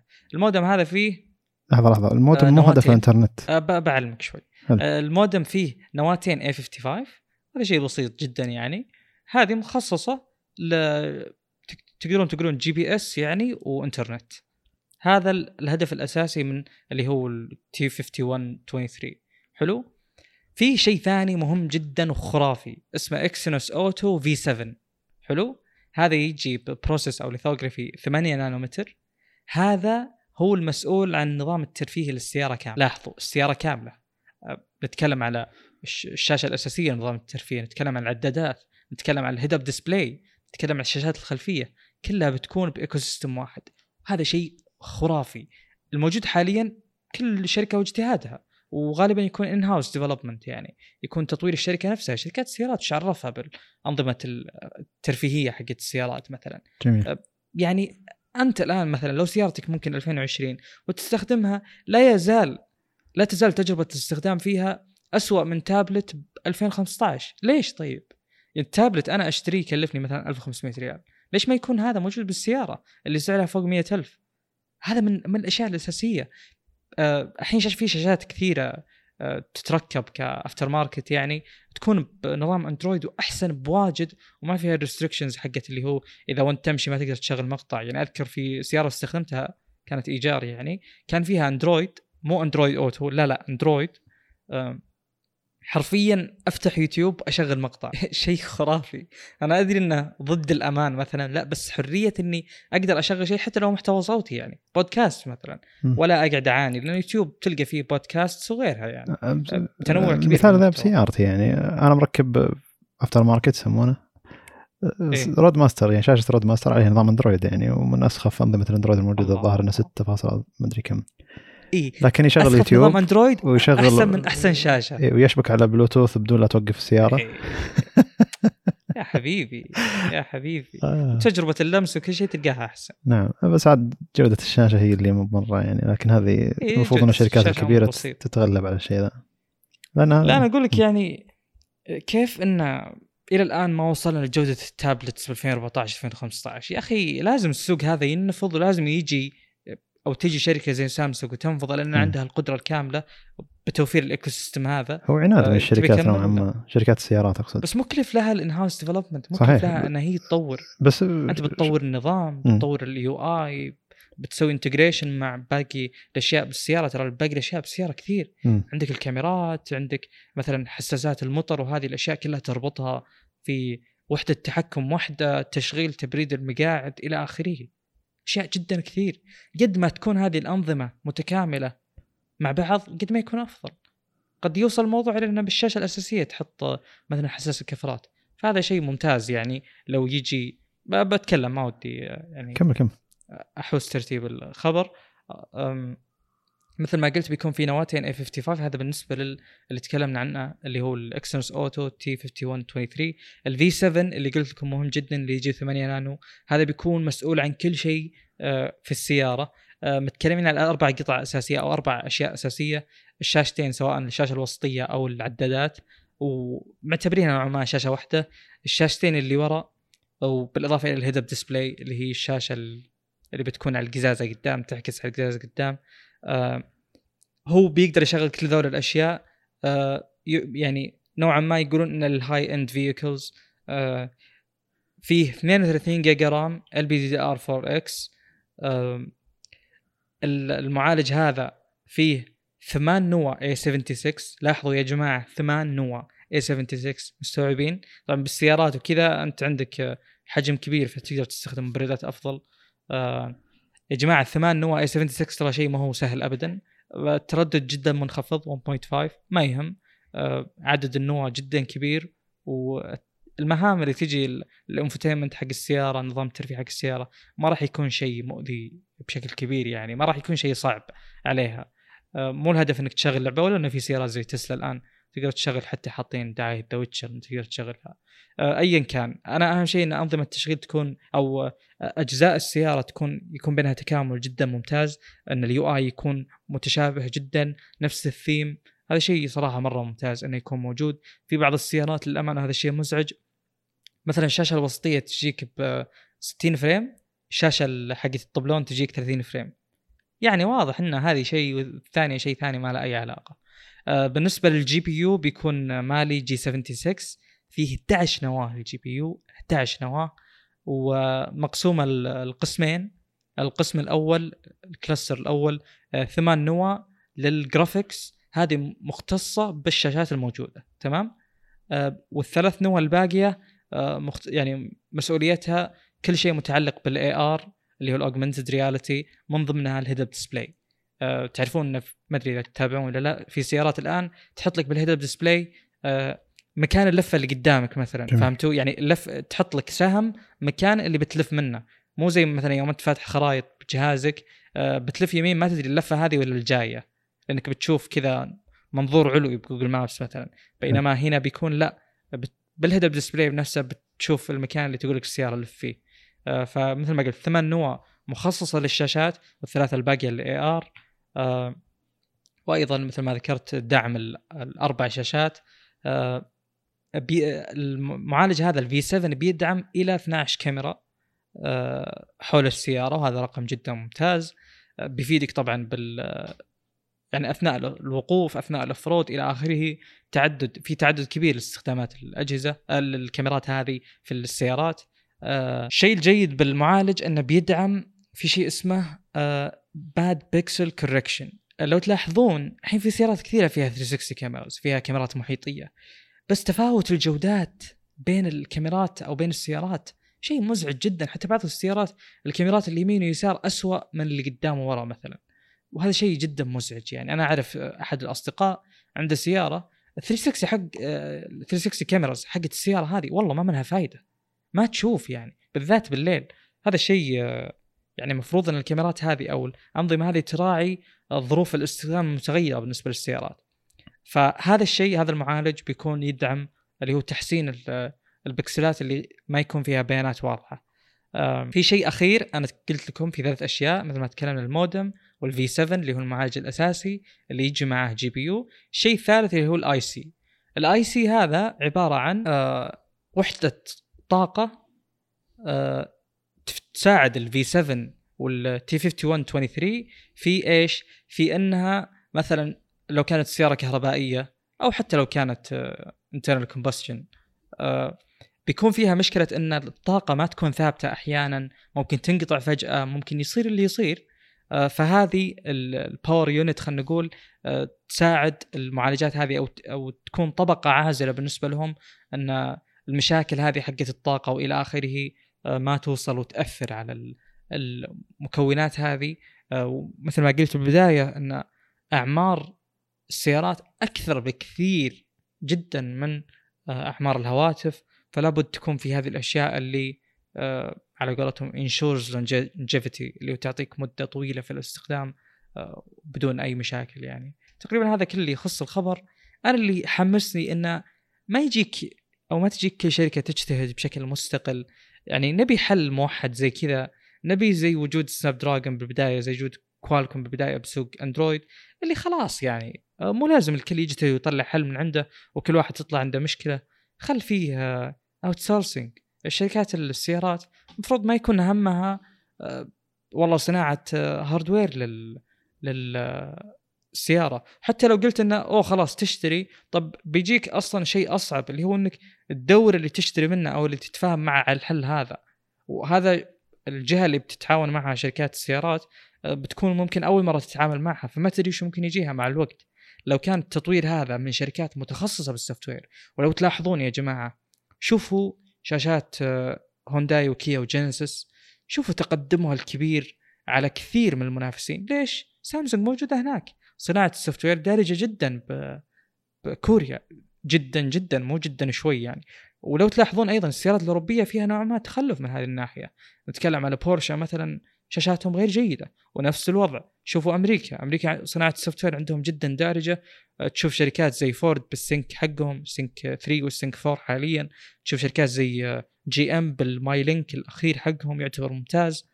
أه، خصوصا في سيارات زي ال Escalade بال 34 إنش في أه، وفي اجتهادات عشوائية نوعا ما من شركات زي تويوتا بالتندرا الجديد يستخدمون نظام تشغيل مبني على Linux. ال UI للأمانة جدا ممتاز بس يعني أنا ما أدري هو يعني ما هو صديق ال Android هذا ال Linux. يعني ما هو آه، زي فكرة الأج... الشركات زي مثلا جيب عندهم الشيروكي ال يجي بشاشة يا جماعة Android.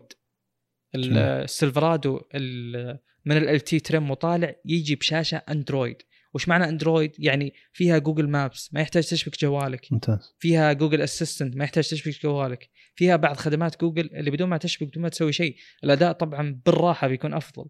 drivers آه، حقت اللمس إلى آخره multitasking بيكون أفضل بشكل كبير لأنه فعليا Android ف هنا أنا نقطتي طيب. الصناعه م. ممتازة. سم. يعني أنا نقطتي هنا أن Android و Apple CarPlay Apple CarPlay أيوة. آه عندهم نقطة iOS و Android هي كبيرة يعني سواء كنت تشبك جهازك أو ما تشبك جهازك. Apple CarPlay للحين ما تقدر للحين فقط إنك تشبك جهازك لكن مثلا مثل السيلفرادو الجديد وكذا سيارات جنرال موتورز الجديدة المفروض إنها تكون فيها Android كامل وفيها Android Auto إذا كنت تبي يعني. هذا هذا اللي على حسب فهمي يعني. أنا أول ما قلت لي إن يعني سامسونج توفر نظام info infotainment system يعني توقعت إنهم بيسوون شيء نفس Android Auto أو Apple CarPlay يعني. آه. لكن هي الواضح هنا انه لا هنا هذا package مختلف تماما. أنا بوفر اي أنا بوفر لك ال hardware بوفر لك ال software أتمنى إن سامسونج ما تكون أنت وفرت ال software وفرت ال hardware أتمنى يكون في شاشة واحدة يكون للمستخدم الخيار فيها سواء إنه يستخدم Apple CarPlay أو مع إن الشركات تسوي الشيء هذا يعني آه، أو Android Auto لأن هذه صارت تقريبا من الضروريات في السيارات الجديدة يعني إن أقدر أشبك جهازي أشوف تنبيهاتي أستخدم Google Map أستخدم اتمشى زي كذا. لكن لما يكون الشاشة الأساسية الموجودة في الجهاز بالسيارة أقصد انها تكون بنظام سامسونج الجديد هل هو بيكون متوفر فيه التطبيقات اللي أنا أحتاجها؟ نرجع لسالفة التطبيقات اللي أنا أستخدمها بشكل آه، دوري على شاشة السيارة يعني. فهنا المقصد الأكبر يعني إن هل النظام هذا بيحتاج تطبيقات جديدة وأشياء جديدة زي كذا علشان نقدر نستخدمه ولا يكون هو ال package هذا بيتوفر وأيضا شري...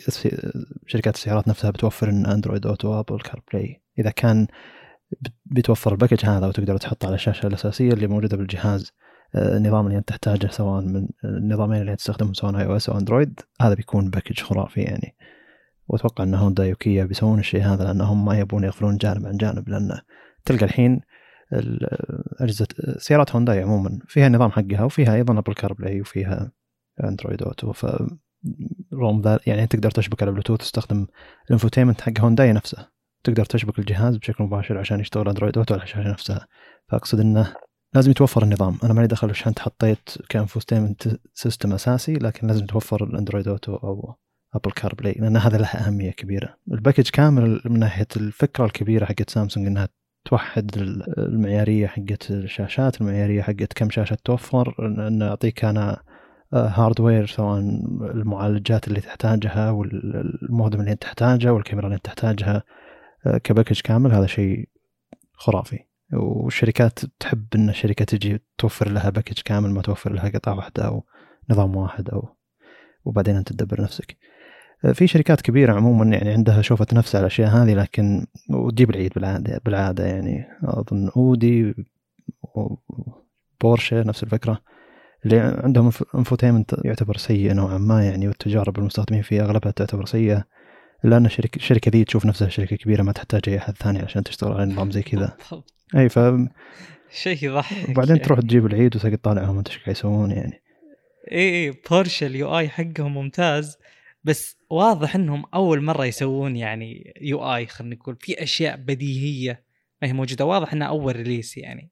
شيء يضحك. وطبعا هم فيهم شوفة النفس عن العالم كله. فعلا يعني. جميل. أنا شركة كبيرة ما أحتاج منكم شيء. أنتم أنا أقدر اسويه بنفسي. خلاص. آه هذا الشيء الحين صاير بعد على منافذ منافذ الكهرب للسيارات الكهربائية. اللي كل شركة بتسوي الشبكة الخاصة فيها بتسوي المنفذ الخاص فيها بتسوي التقنية الخاصة فيها الشحن السريع وزي كذا. هذا يخلي يعني إلى متى أنت بتوفر الشبكة اللي أنت تحتاجها؟ ف آه، لازم هنا ترجع سالفة الحكومات والتدخل بالشيء هذا. زي ما أن الحين الاتحاد الأوروبي يحاول يخلي USB-C على كل الأجهزة اللي تكلمنا عنها قبل شهرين تقريبا الخبر المفروض نفس الفكرة عالم السيارات إن السيارات الإلكترونية آه، والسيارات الكهربائية لازم توحد لها المنفذ توحد لها الشبكة على أساس إنها ما تصير الشركات كل واحدة لحالها وأنت تشتري على حسب توفر الشبكة. وأيضا هذا يأثر على آه، كمية الإنتاج كمية الشواحن الموجودة بالسوق آه، المنافذ اللي تستخدم ما تستخدم موجودة بالسوق. حوسة يعني. المقصد إن التوحيد يقلل الاستهلاك يقلل كمية المواد المصنعة أشياء زي كذا. بس من الشركة الكبيرة اللي بتجي وتوفر شيء كبير زي كذا كل الشركات تقول ما عندي مشكلة فيه. أو إنه المفروض إنه يكون اتحاد بين الشركات يسوون لهم فريق ولا زي كذا يطورون تقنية واحدة يخلونها موحدة على كل الشركات مع انه أيضا هذا شيء صعب. والله سوق السيارات يحتاج بشكل كبير جدا آه، فلو كانت عندي شركة فدخول لهذا السوق ما راح يكون فيه يعني تفكير مطول ابدا يعني. شوف كم شركة سيارات موجودة شوف يعني مره مرة كثير تتكلم. فيحتاج يعني أنا مع تجربتي للسيارات حديثة جدا جدا. صدمه يا أخي أنظمة التشغيل. يا أخي صدق أنا أتكلم فعليا. يعني ما وصلنا لجودة تابلت 2015 ليش طيب؟ وش وش يعني وش التأخر التقني وش المشكلة اللي ممكن آه، تأخر الموضوع إلى هذه الدرجة؟ أنا ما أدري صراحة. المشكلة انه والله التركيز بالسيارات غالبا يكون على جوانب كثيرة أخرى. آه، في استثناءات ما في مشكلة. بس السؤال مو الاستثناءات. يعني مثلا تسلا خبر نظامهم ممتاز وسريع جدا وخرافي إلى أبعد درجة. حتى هاردويريا قوي جدا. آه لكن في شركات أخرى يعني توفر لك شاشات ودك تقول لهم شكرا ما, ما أبي الشاشة. الشاشة لا يحط لك فيها أنظمة أساسية أو يعني وصول إلى التحكم بأشياء أساسية زي المكيف زي تبريد المقاعد أو تسخينها وتعلق ويختفي الخيار. هذه أحد الشركات يعني كذا. آه، خلاص ما يمديك تحس المكيف لأن الشاشة معلقة. شركة قوية جدا وتعتبر luxury brand يعني. فليش تطلع المشاكل السخيفة زي هذه بسيارات بعد 2020 2020 2021 آه مشكلة كبيرة صراحة. شيء ثاني إن سخيفة. طبيعة استخدام المستخدم السريع عموما. أنت لو تلاحظ نفسك بالسيارات القديمة شلون تستخدم السيارة إذا جيت تطفي السيارة مثلا في ثلاث أربع أزرار تضغطهم بشكل مباشر تنزل من السيارة. اللي هو مثلا ترجع الجير على اللي أنت تحتاجه آه، تسحب الجلنط تطفي المكيف تطفي السيارة وتمشي. ف زي اللي لو عندك خطوة إنك تطفي المكيف من الشاشة كم تأخذ منك هذه عشان تقدر تنزل من السيارة فأقصد انه مرات يكون في أزرار صح. ما تزال مفيدة ما تزال سرعة وصول لها جيد ومفيد إنه يكون الوصول لها سريع اقصد ليش تحط التحكم بشاشه التحكم بالمكيف بشاشه السيارة ليش؟ يعني أقصد لا ولازم تروح تضغط ضغطتين ثلاثة عشان توصل له يعني المقصد إنه يكون الوصول له جدا سريع لأن أحتاج أطفي المكيف بسرعة أحتاج أشغل المكيف بسرعة. المفروض إني أول ما أركب السيارة أقدر أشغل المكيف بشكل سريع جدا. أول ما أجي بنزل السيارة أقدر أطفي المكيف بشكل سريع جدا خاصة مع الأجواء الحارة جدا مثلا أو لما أكون مستعجل وبينزل بسرعة من السيارة. فالمقصد إن في أشياء زي كذا تخرب التجربة. مثلا أنت لو إنك أنت منشغل بالسواقة أو مشيت بالسيارة واكتشفت إنك والله ما وجهت المكيف عليك بشكل ممتاز. بالسيارات الكلاسيكية عادي يعني تحرك الريش للمكيف عليك بشكل مباشر. بينما إذا عندك سيارة جديدة تقدر تحوس بالنظام أن انت تحصل وين المكان اللي تقدر توجه فيه. حتى البورش إيه. الظاهر الجديدة نفس الفكرة. إيه. البورش تايكان. ف نفس الفكرة هنا إنك أنت قد تطول بالنظام وتنشغل فيه علشان تحاول إنك توجه المكيف عليك. بينما المفروض إن هذا شيء معيار الأمان يكون واضح. المفروض إنه ما يتعقد إلى الدرجة هذه. يعني أذكر إن كثير من سيارات تويوتا يعلق عليها المكيف على درجة حرارة معينة أو يعلق عليها المكيف على آه، اللي هو ما هو المكيف الأمامي المكيف اللي حق الأرجل ولا المكيف اللي فوق علشان الضباب اللي على الزجاج. كثير من سيارات لاند كروزر مثلا وغيرها يعلق عليها الشيء ذا. وعرف كهربائي يعرف يحل المشكلة ذي بالضبط يعني. فتخيل أنت يكون عندك تحكم كامل النظام موجود في الشاشه من الكهربائي اللي بيقدر يحل لك المشكلة هذه؟ لازم ترجع للشركة عشان تحل المشكلة هذه سواء علق النظام على منفذ معين ولا على جهة معينة من المكيف تقعد كل الفترة هذه معلق عليه في إيجابيات ترى جميل. معليش على المقاطعة أعتذر جدا عشان نكون حياديين فقط. الأنظمة اللي تكلمت عنها لينكس اللي موجود على اللي بي يعني Linux based اللي موجود على التندرا اللي هو 14 أو 15 إنش 15 ما خاب ظني.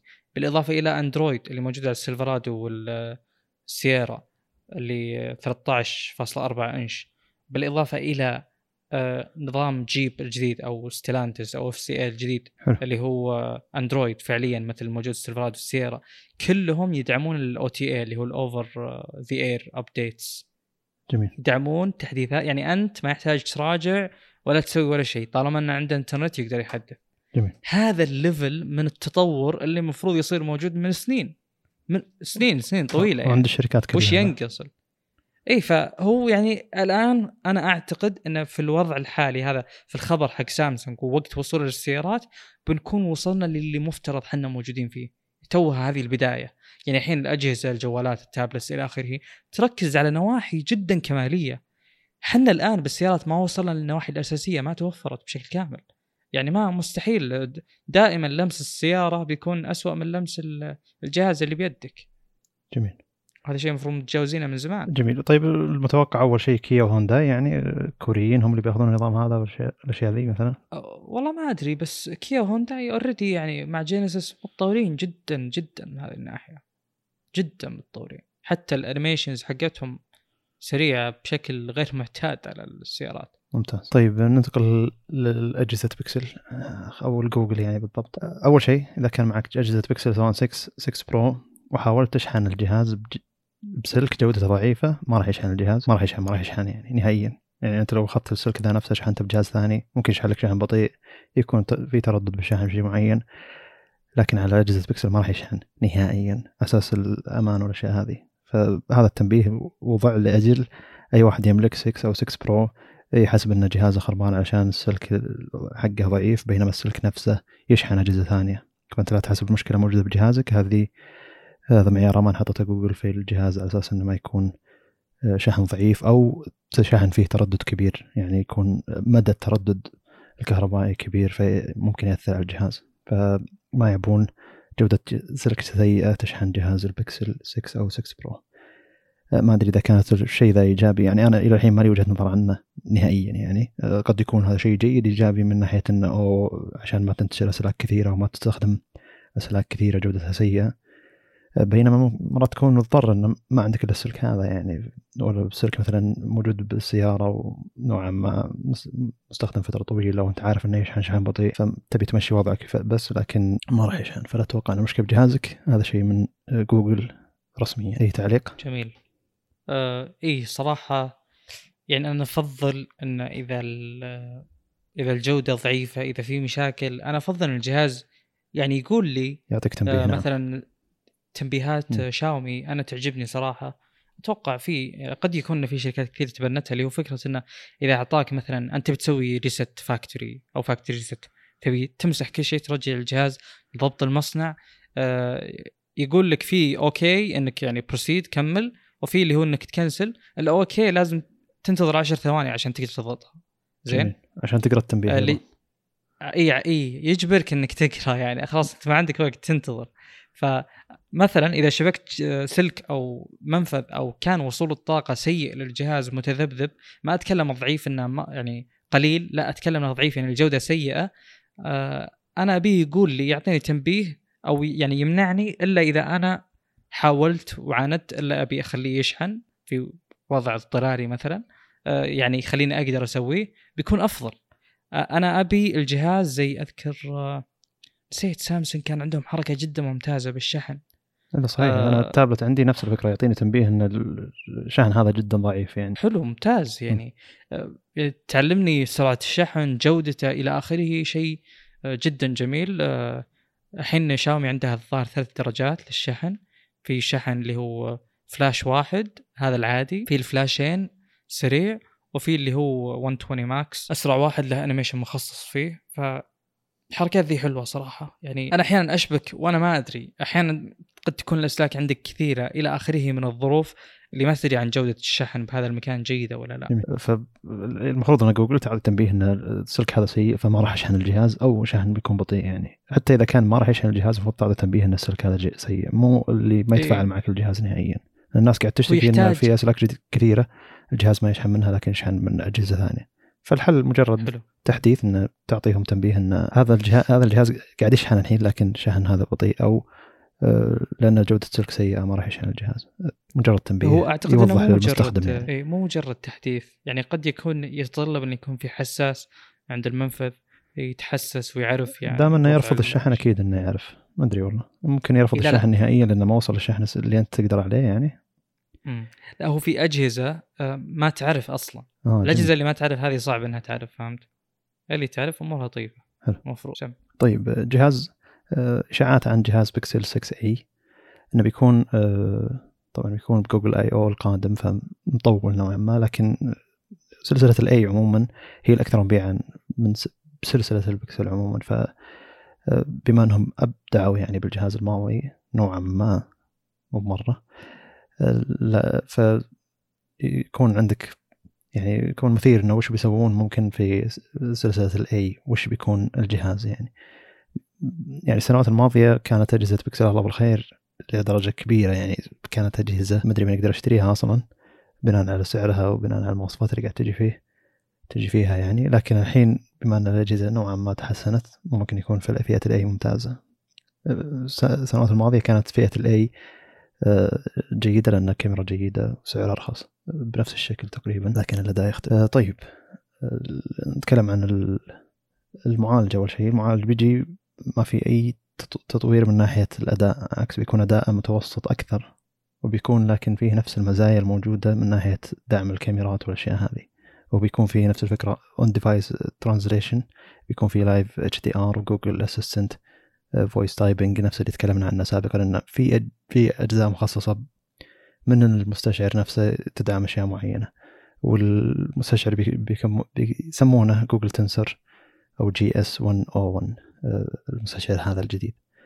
آه، ما راح يكون في أي تطويرات على دعم الكاميرات الإضافي. بيكون كاميرات 12 ميجا بكسل 12 ميجا بكسل و8 ميجا بكسل الكاميرا الاماميه ما راح يكون دعم آه، ما راح يكون في أي دعم كبير إضافي يعني. هو مجرد التنسر الموجود حاليا مقلل الأداء فيه بشكل أكبر عشان يكون جهاز أرخص. ف لكن مزايا الكاميرات مزايا النظام اللي تشتغل على التنسر الأساسي بتكون تشتغل على تنسر جديد أو النسخة الأرخص.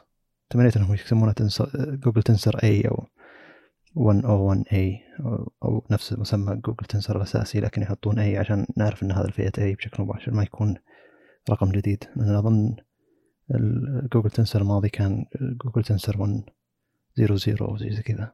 الحين 101 زي المفروض إنه إصدار جديد لكنه هو إصدار آه، أرخص. ف شيء غريب. بس عموما خلاص جوجل يعني جزمت إنها تكون هي اللي تصنع أو تسوي معالجاتها كلها يعني سواء جهاز رخيص أو جهاز آه، كبير. واضح إن عقدها أصلا مع Qualcomm خلص تقريبا ما أدري كم سنة يعني. لكن واضح انه انتهى. فخلاص يعني كون أجهزتها الحين بمعالجاتها أتمنى إن المعالج يتحسن آه، يعني إذا كان ال software بيتطور بناء على إن ال hardware معروف عندهم والمعالج بالنسبة لهم معروف فيكون الأداء أفضل. أتمنى إن البطارية واستهلاك الطاقة يتحسن بشكل أكبر أيضا.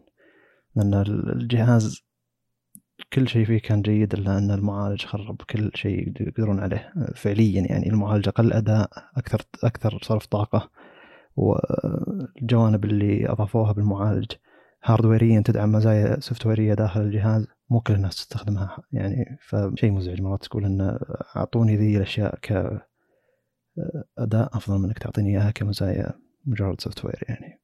بينما المفروض إن المزايا هذه تعتبر AI فممكن يكون فيه بالمعالج شيء مخصص لل AI يعالج الأشياء هذه. يعني مو مجرد آه، وحدة مخصصة لمعالجة الشيء ذا هو وحدة AI بشكل عام تعالج كل الأفكار هذه موجودة software جميل صراحة فعلا يعني مشاكل حقت المعالجات هذه غريبة. المفروض هي طالما إنها تمشي على standard ARM يعني يصير وضعها تمام.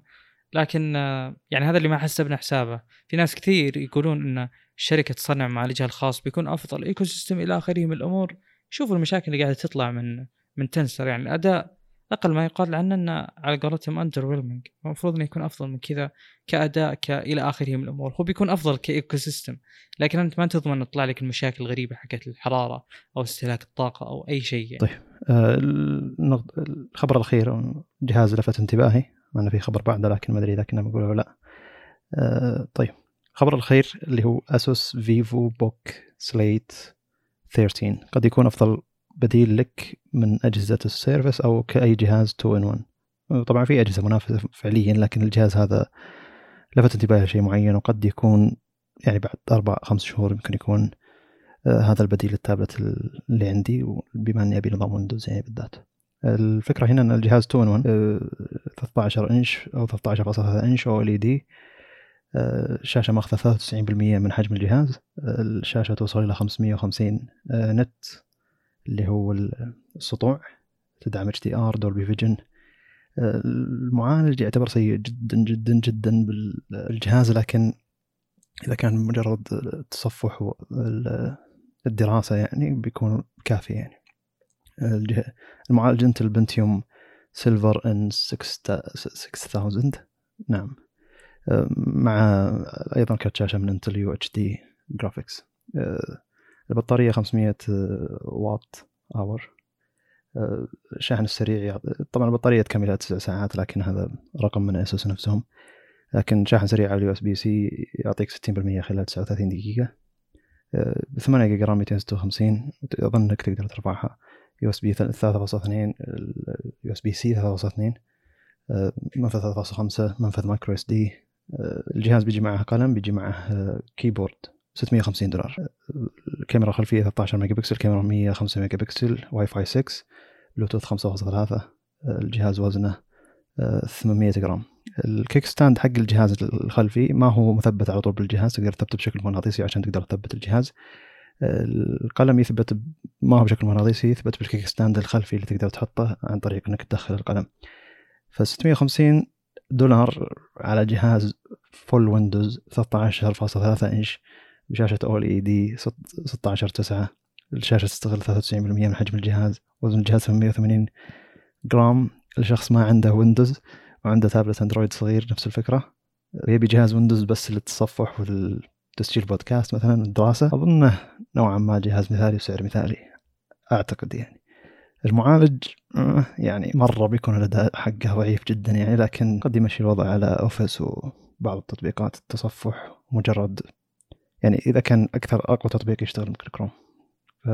يعني الأجهزة المقابلة مثلا Surface Pro 8 يبدأ من 1100 دولار وال keyboard 250 دولار والقلم أيضا تحتاج تشتري إضافي يعني آه، مقارنة بالجهاز هذا وهذاك شاشة LCD يعني شحن سريع غير متوفر بالسرعة هذه. أه. ما أدري أحس أحس إن الجهاز هذا أفضل للطالب من آه، أي جهاز Surface ثاني. قد يكون العمر ما هو طويل لأن المعالج ضعيف لكن أيضا الشاشة جدا جدا مغرية بالنسبة لأي شخص يستخدم الجهاز كجهاز تصفح يعني. فعلا أنا ألقيت نظرة على المواصفات وشفت تركيز الجهاز واضح جدا جدا إن هذا خذ شاشة يعني مع مهام بسيطة جدا وهذا الشيء مرحب فيه ما في أي مشكلة بوجود هذا الشيء. بالعكس يعني في ناس كثير يدورون مجرد أو إل دي حتى أصلا يعني شاشة مو مجرد شاشة جيدة وبس أو إنها أو إل دي وبس يقول لك إن دي سي آي بي 3 100% هذا شيء قوي جدا يعني ما هو سهل إنه ينوصل له. response time حقه ممتاز. certified من VESA اللي هو Display HDR تمبت يعني شيء مرة ممتاز. آه وبالنسبة للمواصفات يعني أنا ما أعتقد إنها يمديك تستخدم التسجيل بودكاست آه لمشاكل الطاقة اللي تكلمنا عنها يعني إنها تحتاج setup أقوى.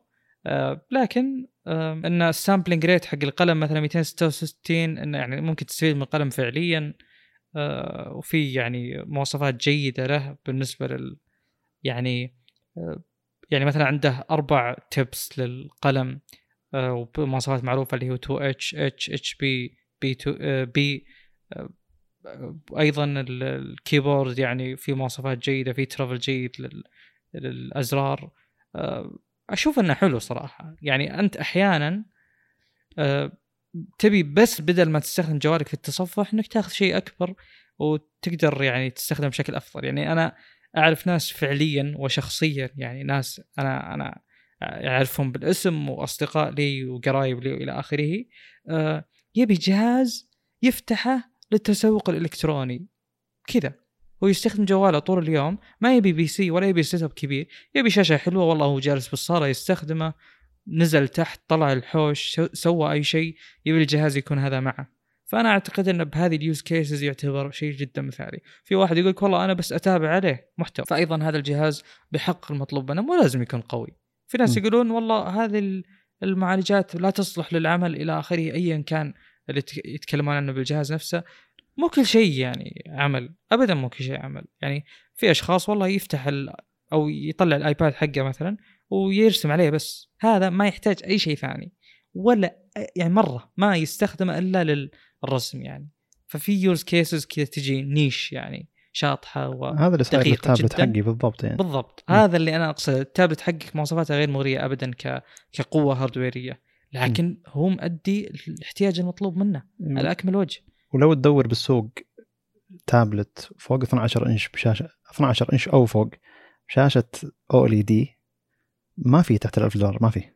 يعني Samsung Samsung اي سامسونج جايبت لك 12 إنش لكن تقريبا 1000 دولار يعني ف إذا كنت بتاخذ نسخة ال FE لا LCD إذا كنت بتاخذ نسخة ال A7 مدري أيضا LCD اللي أنت محدود جدا إنك تاخذ OLED من سامسونج على ال tablet S S7 زي اللي جهاز نحيف. وشحنة سريع. ما أدري قلت ولا لا اللي هو 60% 30 دقيقة. بالضبط. وفي بصمة. يعني في أشياء حقت usability بشكل يومي. ممتاز. لو تجيني السيارة بهذا التابلت والله أحسن لي من أغلب شاشات السيارات يعني. لا يا أخي أولي دي ما تزال مغرية جدا جدا جدا نعم للميديا. صح. يعني ما, ما يزال حجم أولي دي صغير مقابل أي شاشة ثانية. ما هي أولي دي؟ صعب صعب تنافس. آه، طيب الخبر الأخير أنت تقوله ولا أنا أقوله؟ ما أدري. آخر شيء. لا لا أنا أقوله. شيء بسيط ترى لا أنا صاير شيء بسيط. صاير عندي كره للشركه ذي لدرجة إني ودي أحذف الخبر أصلا. يا أخي سبحان الله يعني صديق الأمس اللي هو يعني ما في أصلا ما أقدر كنت آخذ خبر ون بلس بالبودكاست محسوم الموضوع يعني. أه. أخليك أنت الشغوف تتكلم عن الأخبار. المهم إنه خبر دليل حيادية بحته يعني الحمد لله. ما شاء الله. الحين ما أدري والله حتى الحين ما أشوف إنها حيادية. بغض النظر الجهاز بحسب الصور يجي باطراف منحنية. وحتى أطراف الشاشة اللي أتكلم الزوايا فيها نعومة البنش هول اللي الكاميرا تجي ب يعني بحفرة بنش هول. آه، في زاوية الجهاز وليس في النص. أشوف أن الزاوية طبعا أفضل كاستخدام الجهاز وليس كتصوير آه، لأنه بيطلع أنك ما تناظر الكاميرا أو تناظر يمينها أو يسارها. فوق تحت عادي بس يمين يسار غالبا يكون ملحوظ. بالنسبة للجهاز من وراء يجي بدون أي تفاصيل تصميمية سوى بشعار OnePlus وكذا عنقود cluster كبير من الكاميرات أربع كاميرات بس كبيرة جدا ماخذة جزء كبير من الجهاز. إحنا نتكلم عن ال OnePlus ال 10 Pro مو ال 10 العادي. آه، في كتابة Hasselblad على الكاميرات واضح إن الشراكة مستمرة مثل ما ذكرنا هي مدتها ثلاث سنين. إحنا الظاهر بنهاية السنة الثانية تقريبا أو بنص السنة الثانية يعني باقي في وقت. آه، بالنسبة للمواصفات آه، المواصفات يجي ب 6.7 كواد اتش دي بلس 120 هرتز. AMOLED وهذا ما أعتقد إنه شيء جديد. آه، يجي بمعالج Snapdragon الجديد يجي 8 أو 12 جيجا رام ال بي دي ار 5 128 أو 256 كتخزين UFS 3.1 ك storage. بيكون الكاميرا الأساسية 48 ميجا بكسل بالنسبة لل ultra بتكون 50 ميجا بكسل هذا الشيء شاهدناه في النسخة الأخيرة من ال Pro اللي هو إنه آه، في شغل كبير واهتمام كبير بال ultra wide وهذا شيء جدا مرحب فيه. جدا جدا جدا مرحب فيه. أنا أعتقد إن ال ultra wide تحتاج إلى الحدة والدقة أكثر من الكاميرات الثانية لأنها بيكون فيها محتوى أكثر. مهما كان بيكون فيها محتوى أكثر. وفي أيضا 8 ميجا بكسل 3.3 x 3.3 ضعف لل zoom. آه نفس ال setup الموجود بال OnePlus 9 Pro. آه في طبعا تحديثات شاملة وعامة. مثلا ال selfie camera بتكون آه 32 ميجا بكسل بيكون في بطارية 5000 ملي امبير هذا شيء جيد بس مثل ما ذكرت يعني في بداية الحلقة إن 5000 ملي امبير قد لا ترمز إلى أداء البطارية الفعلي أنا توقعت أداء أفضل من ال 11T Pro لكن طلع يعني أقدرها فعليا على توقعنا للارقام 4400 كذا. آه، يعني الجهاز ما فيه resolution عالي يعني في 5G 120 بس. that's it ما في شيء تحس إنه يستهلك البطارية بشكل كبير. مثلا شاشة بحجم 7.4 مربعه زي الموجودة بال Fold ولا ما في أشياء صارخة يعني تحتاج إلى مثلا أداء بطارية ولا في يعني ال peak brightness 1000 nits فقط. ما هو 1700 زي بعض الأجهزة الرائدة الموجودة حاليا. آه وفيه IP68 اظنه موجود من السابق. الإطلاق حسب المكتوب أن ال 10 series ال OnePlus كل ال 10 series بتطلق بالصين نهاية January أو بداية فبراير. آه وال global بيكون بأبريل. أشوف إنه متأخر جدا. ما أدري إذا بيتم للأمانة ولا لا. آه بس عموما يعني OnePlus تقريبا خلاص ال charm حقها الأشياء الأساسية اللي كانت تسوق أجهزتها بناء عليه راحت ما عاد هي موجودة. ف أتمنى يعني يحاولون يقدمون الجهاز على عادتهم السابقة والأساسية اللي اشتروا عشانها اللي هو إنه package ممتاز بسعر ممتاز وبخفة نظام ومرونة نظام عالية جدا. هذا شيء المزعجني يعني إنه يعني قلنا انه خلاص شركة مثلا كبرت وبدات تسوي أجهزة رائدة وبدات تاخذ سعر عالي هذه ممكن نمشيها لكن الشيء الأكبر بتجربه المستخدم اللي هو أكسجين أو إس يعني. الناس كلها تحب الجهاز عشان تجربة أكسجين أو إس يعني. تجربة جدا سريعة خرافية ما في أي إعلانات دعايات ما في أي تطبيقات إضافية. والنظام يعطيك القدر المعين من التحكم الممتاز اللي لا هو بين اللي مزايا جدا كثيرة لدرجة إنه في إزعاج من كمية المزايا ولا هي اللي لا والله ما هي ذيك المزايا الكثيرة اللي هي تحس إنك أنت جهازك فاضي. يعني في حبكة معينة ب OxygenOS تخلي الناس يحبونه وسرعة معينة وتجربة جميلة جدا. الحين يقول لك خلاص يعني من السنة الجاية أو من أجهزة الظاهر OnePlus 9 وفوق بيكون ColorOS يعني. ColorOS معروف إنه نظام ماني ما جربته لكن أكيد بيكون نظام فيه أكثر تطبيقات Oppo وبيكون آه، ما هو بشكل أو واجهة OxygenOS اللي هو قريبة من الواجهة الخام سابقا لكن حاليا يكون لها خامتها الخاصة. لكن أيضا ما هي بالألوان والحوسة حقت ColorOS يعني. فالحين أحس إن OnePlus هي اسم زي Poco بالنسبة لشاومي أو زي Redmi بالنسبة لشاومي. يعني هي تستخدم نفس الواجهة لكن له اسم جديد تسويق معين ونفس كل شيء يعني. فسابقا كنا نقول بين ال Oppo Find X مدري كم. Pro وبين ال OnePlus 9 Pro وش الفرق؟ الفرق هي الواجهه وتقريبا شكل الجهاز الخارجي لكن مواصفات تقريبا واحدة بالضبط. فأنت تأخذ الجهاز حق OnePlus عشان التصميم الخارجي حق OnePlus وتأخذه عشان نظام ال OxygenOS فحاليا بيكون كلهم ColorOS فتأخذ OnePlus عشان شكل الخارجي حق OnePlus علامة تجارية حقت OnePlus بس مقابل Oppo اللي هو الشكل الخارجي حق Oppo وعلامة علامة الخارجية حقت Oppo علامة يعني ال brand بس. فزي اللي ما راح يكون ذاك الفرق بين الجهازين مجرد قاعد تاخذ انت اسم مقابل انه يكون شكل خارجي اعجبك فقط. فزي اللي مدري إذا Oppo ما لها خلق أو OnePlus ما لها خلق إنها تكمل تطوير ال OxygenOS ما لها خلق إنه يكون آه، أو يعني تعجز إنها تكمل تطوير وتكمل الخط اللي هي مشت عليه. ف زي اللي بالنسبة لي مزعج الشيء هذا إن اكسجين نويس هو النقطة الأخيرة المفروض إنه تشبثوا فيها يعني. هذا شيء جدا مزعجني. هنا ننتهي المفروض. أعتقد. طيب آه، شكرا لكم للاستماع لا تنسى لا تنسون تقيمون على ايتونز لا تنسون تنشرون البودكاست. إذا اخذت اي معلومة مننا لا تنسى أنك تقول أنك أخذت معلومة مننا يعني أنك تنصح بالبودكاست عموما. من شهور كثيرة العدد تقريبا ثابت. شكرا لكم أنكم ثابتين أنكم تسمعونا لكن نحتاج انه يكون بودكاست يكمل إنه يكبر أكبر وأكبر. لا تنسى تعطي وجهات نظر انتقاد أي شيء تعال من على الخاص في تويتر أو أه تليجرام عندي في تلقاه في البايو حقي على تويتر. فشكرا لكم والاستماع السلام عليكم.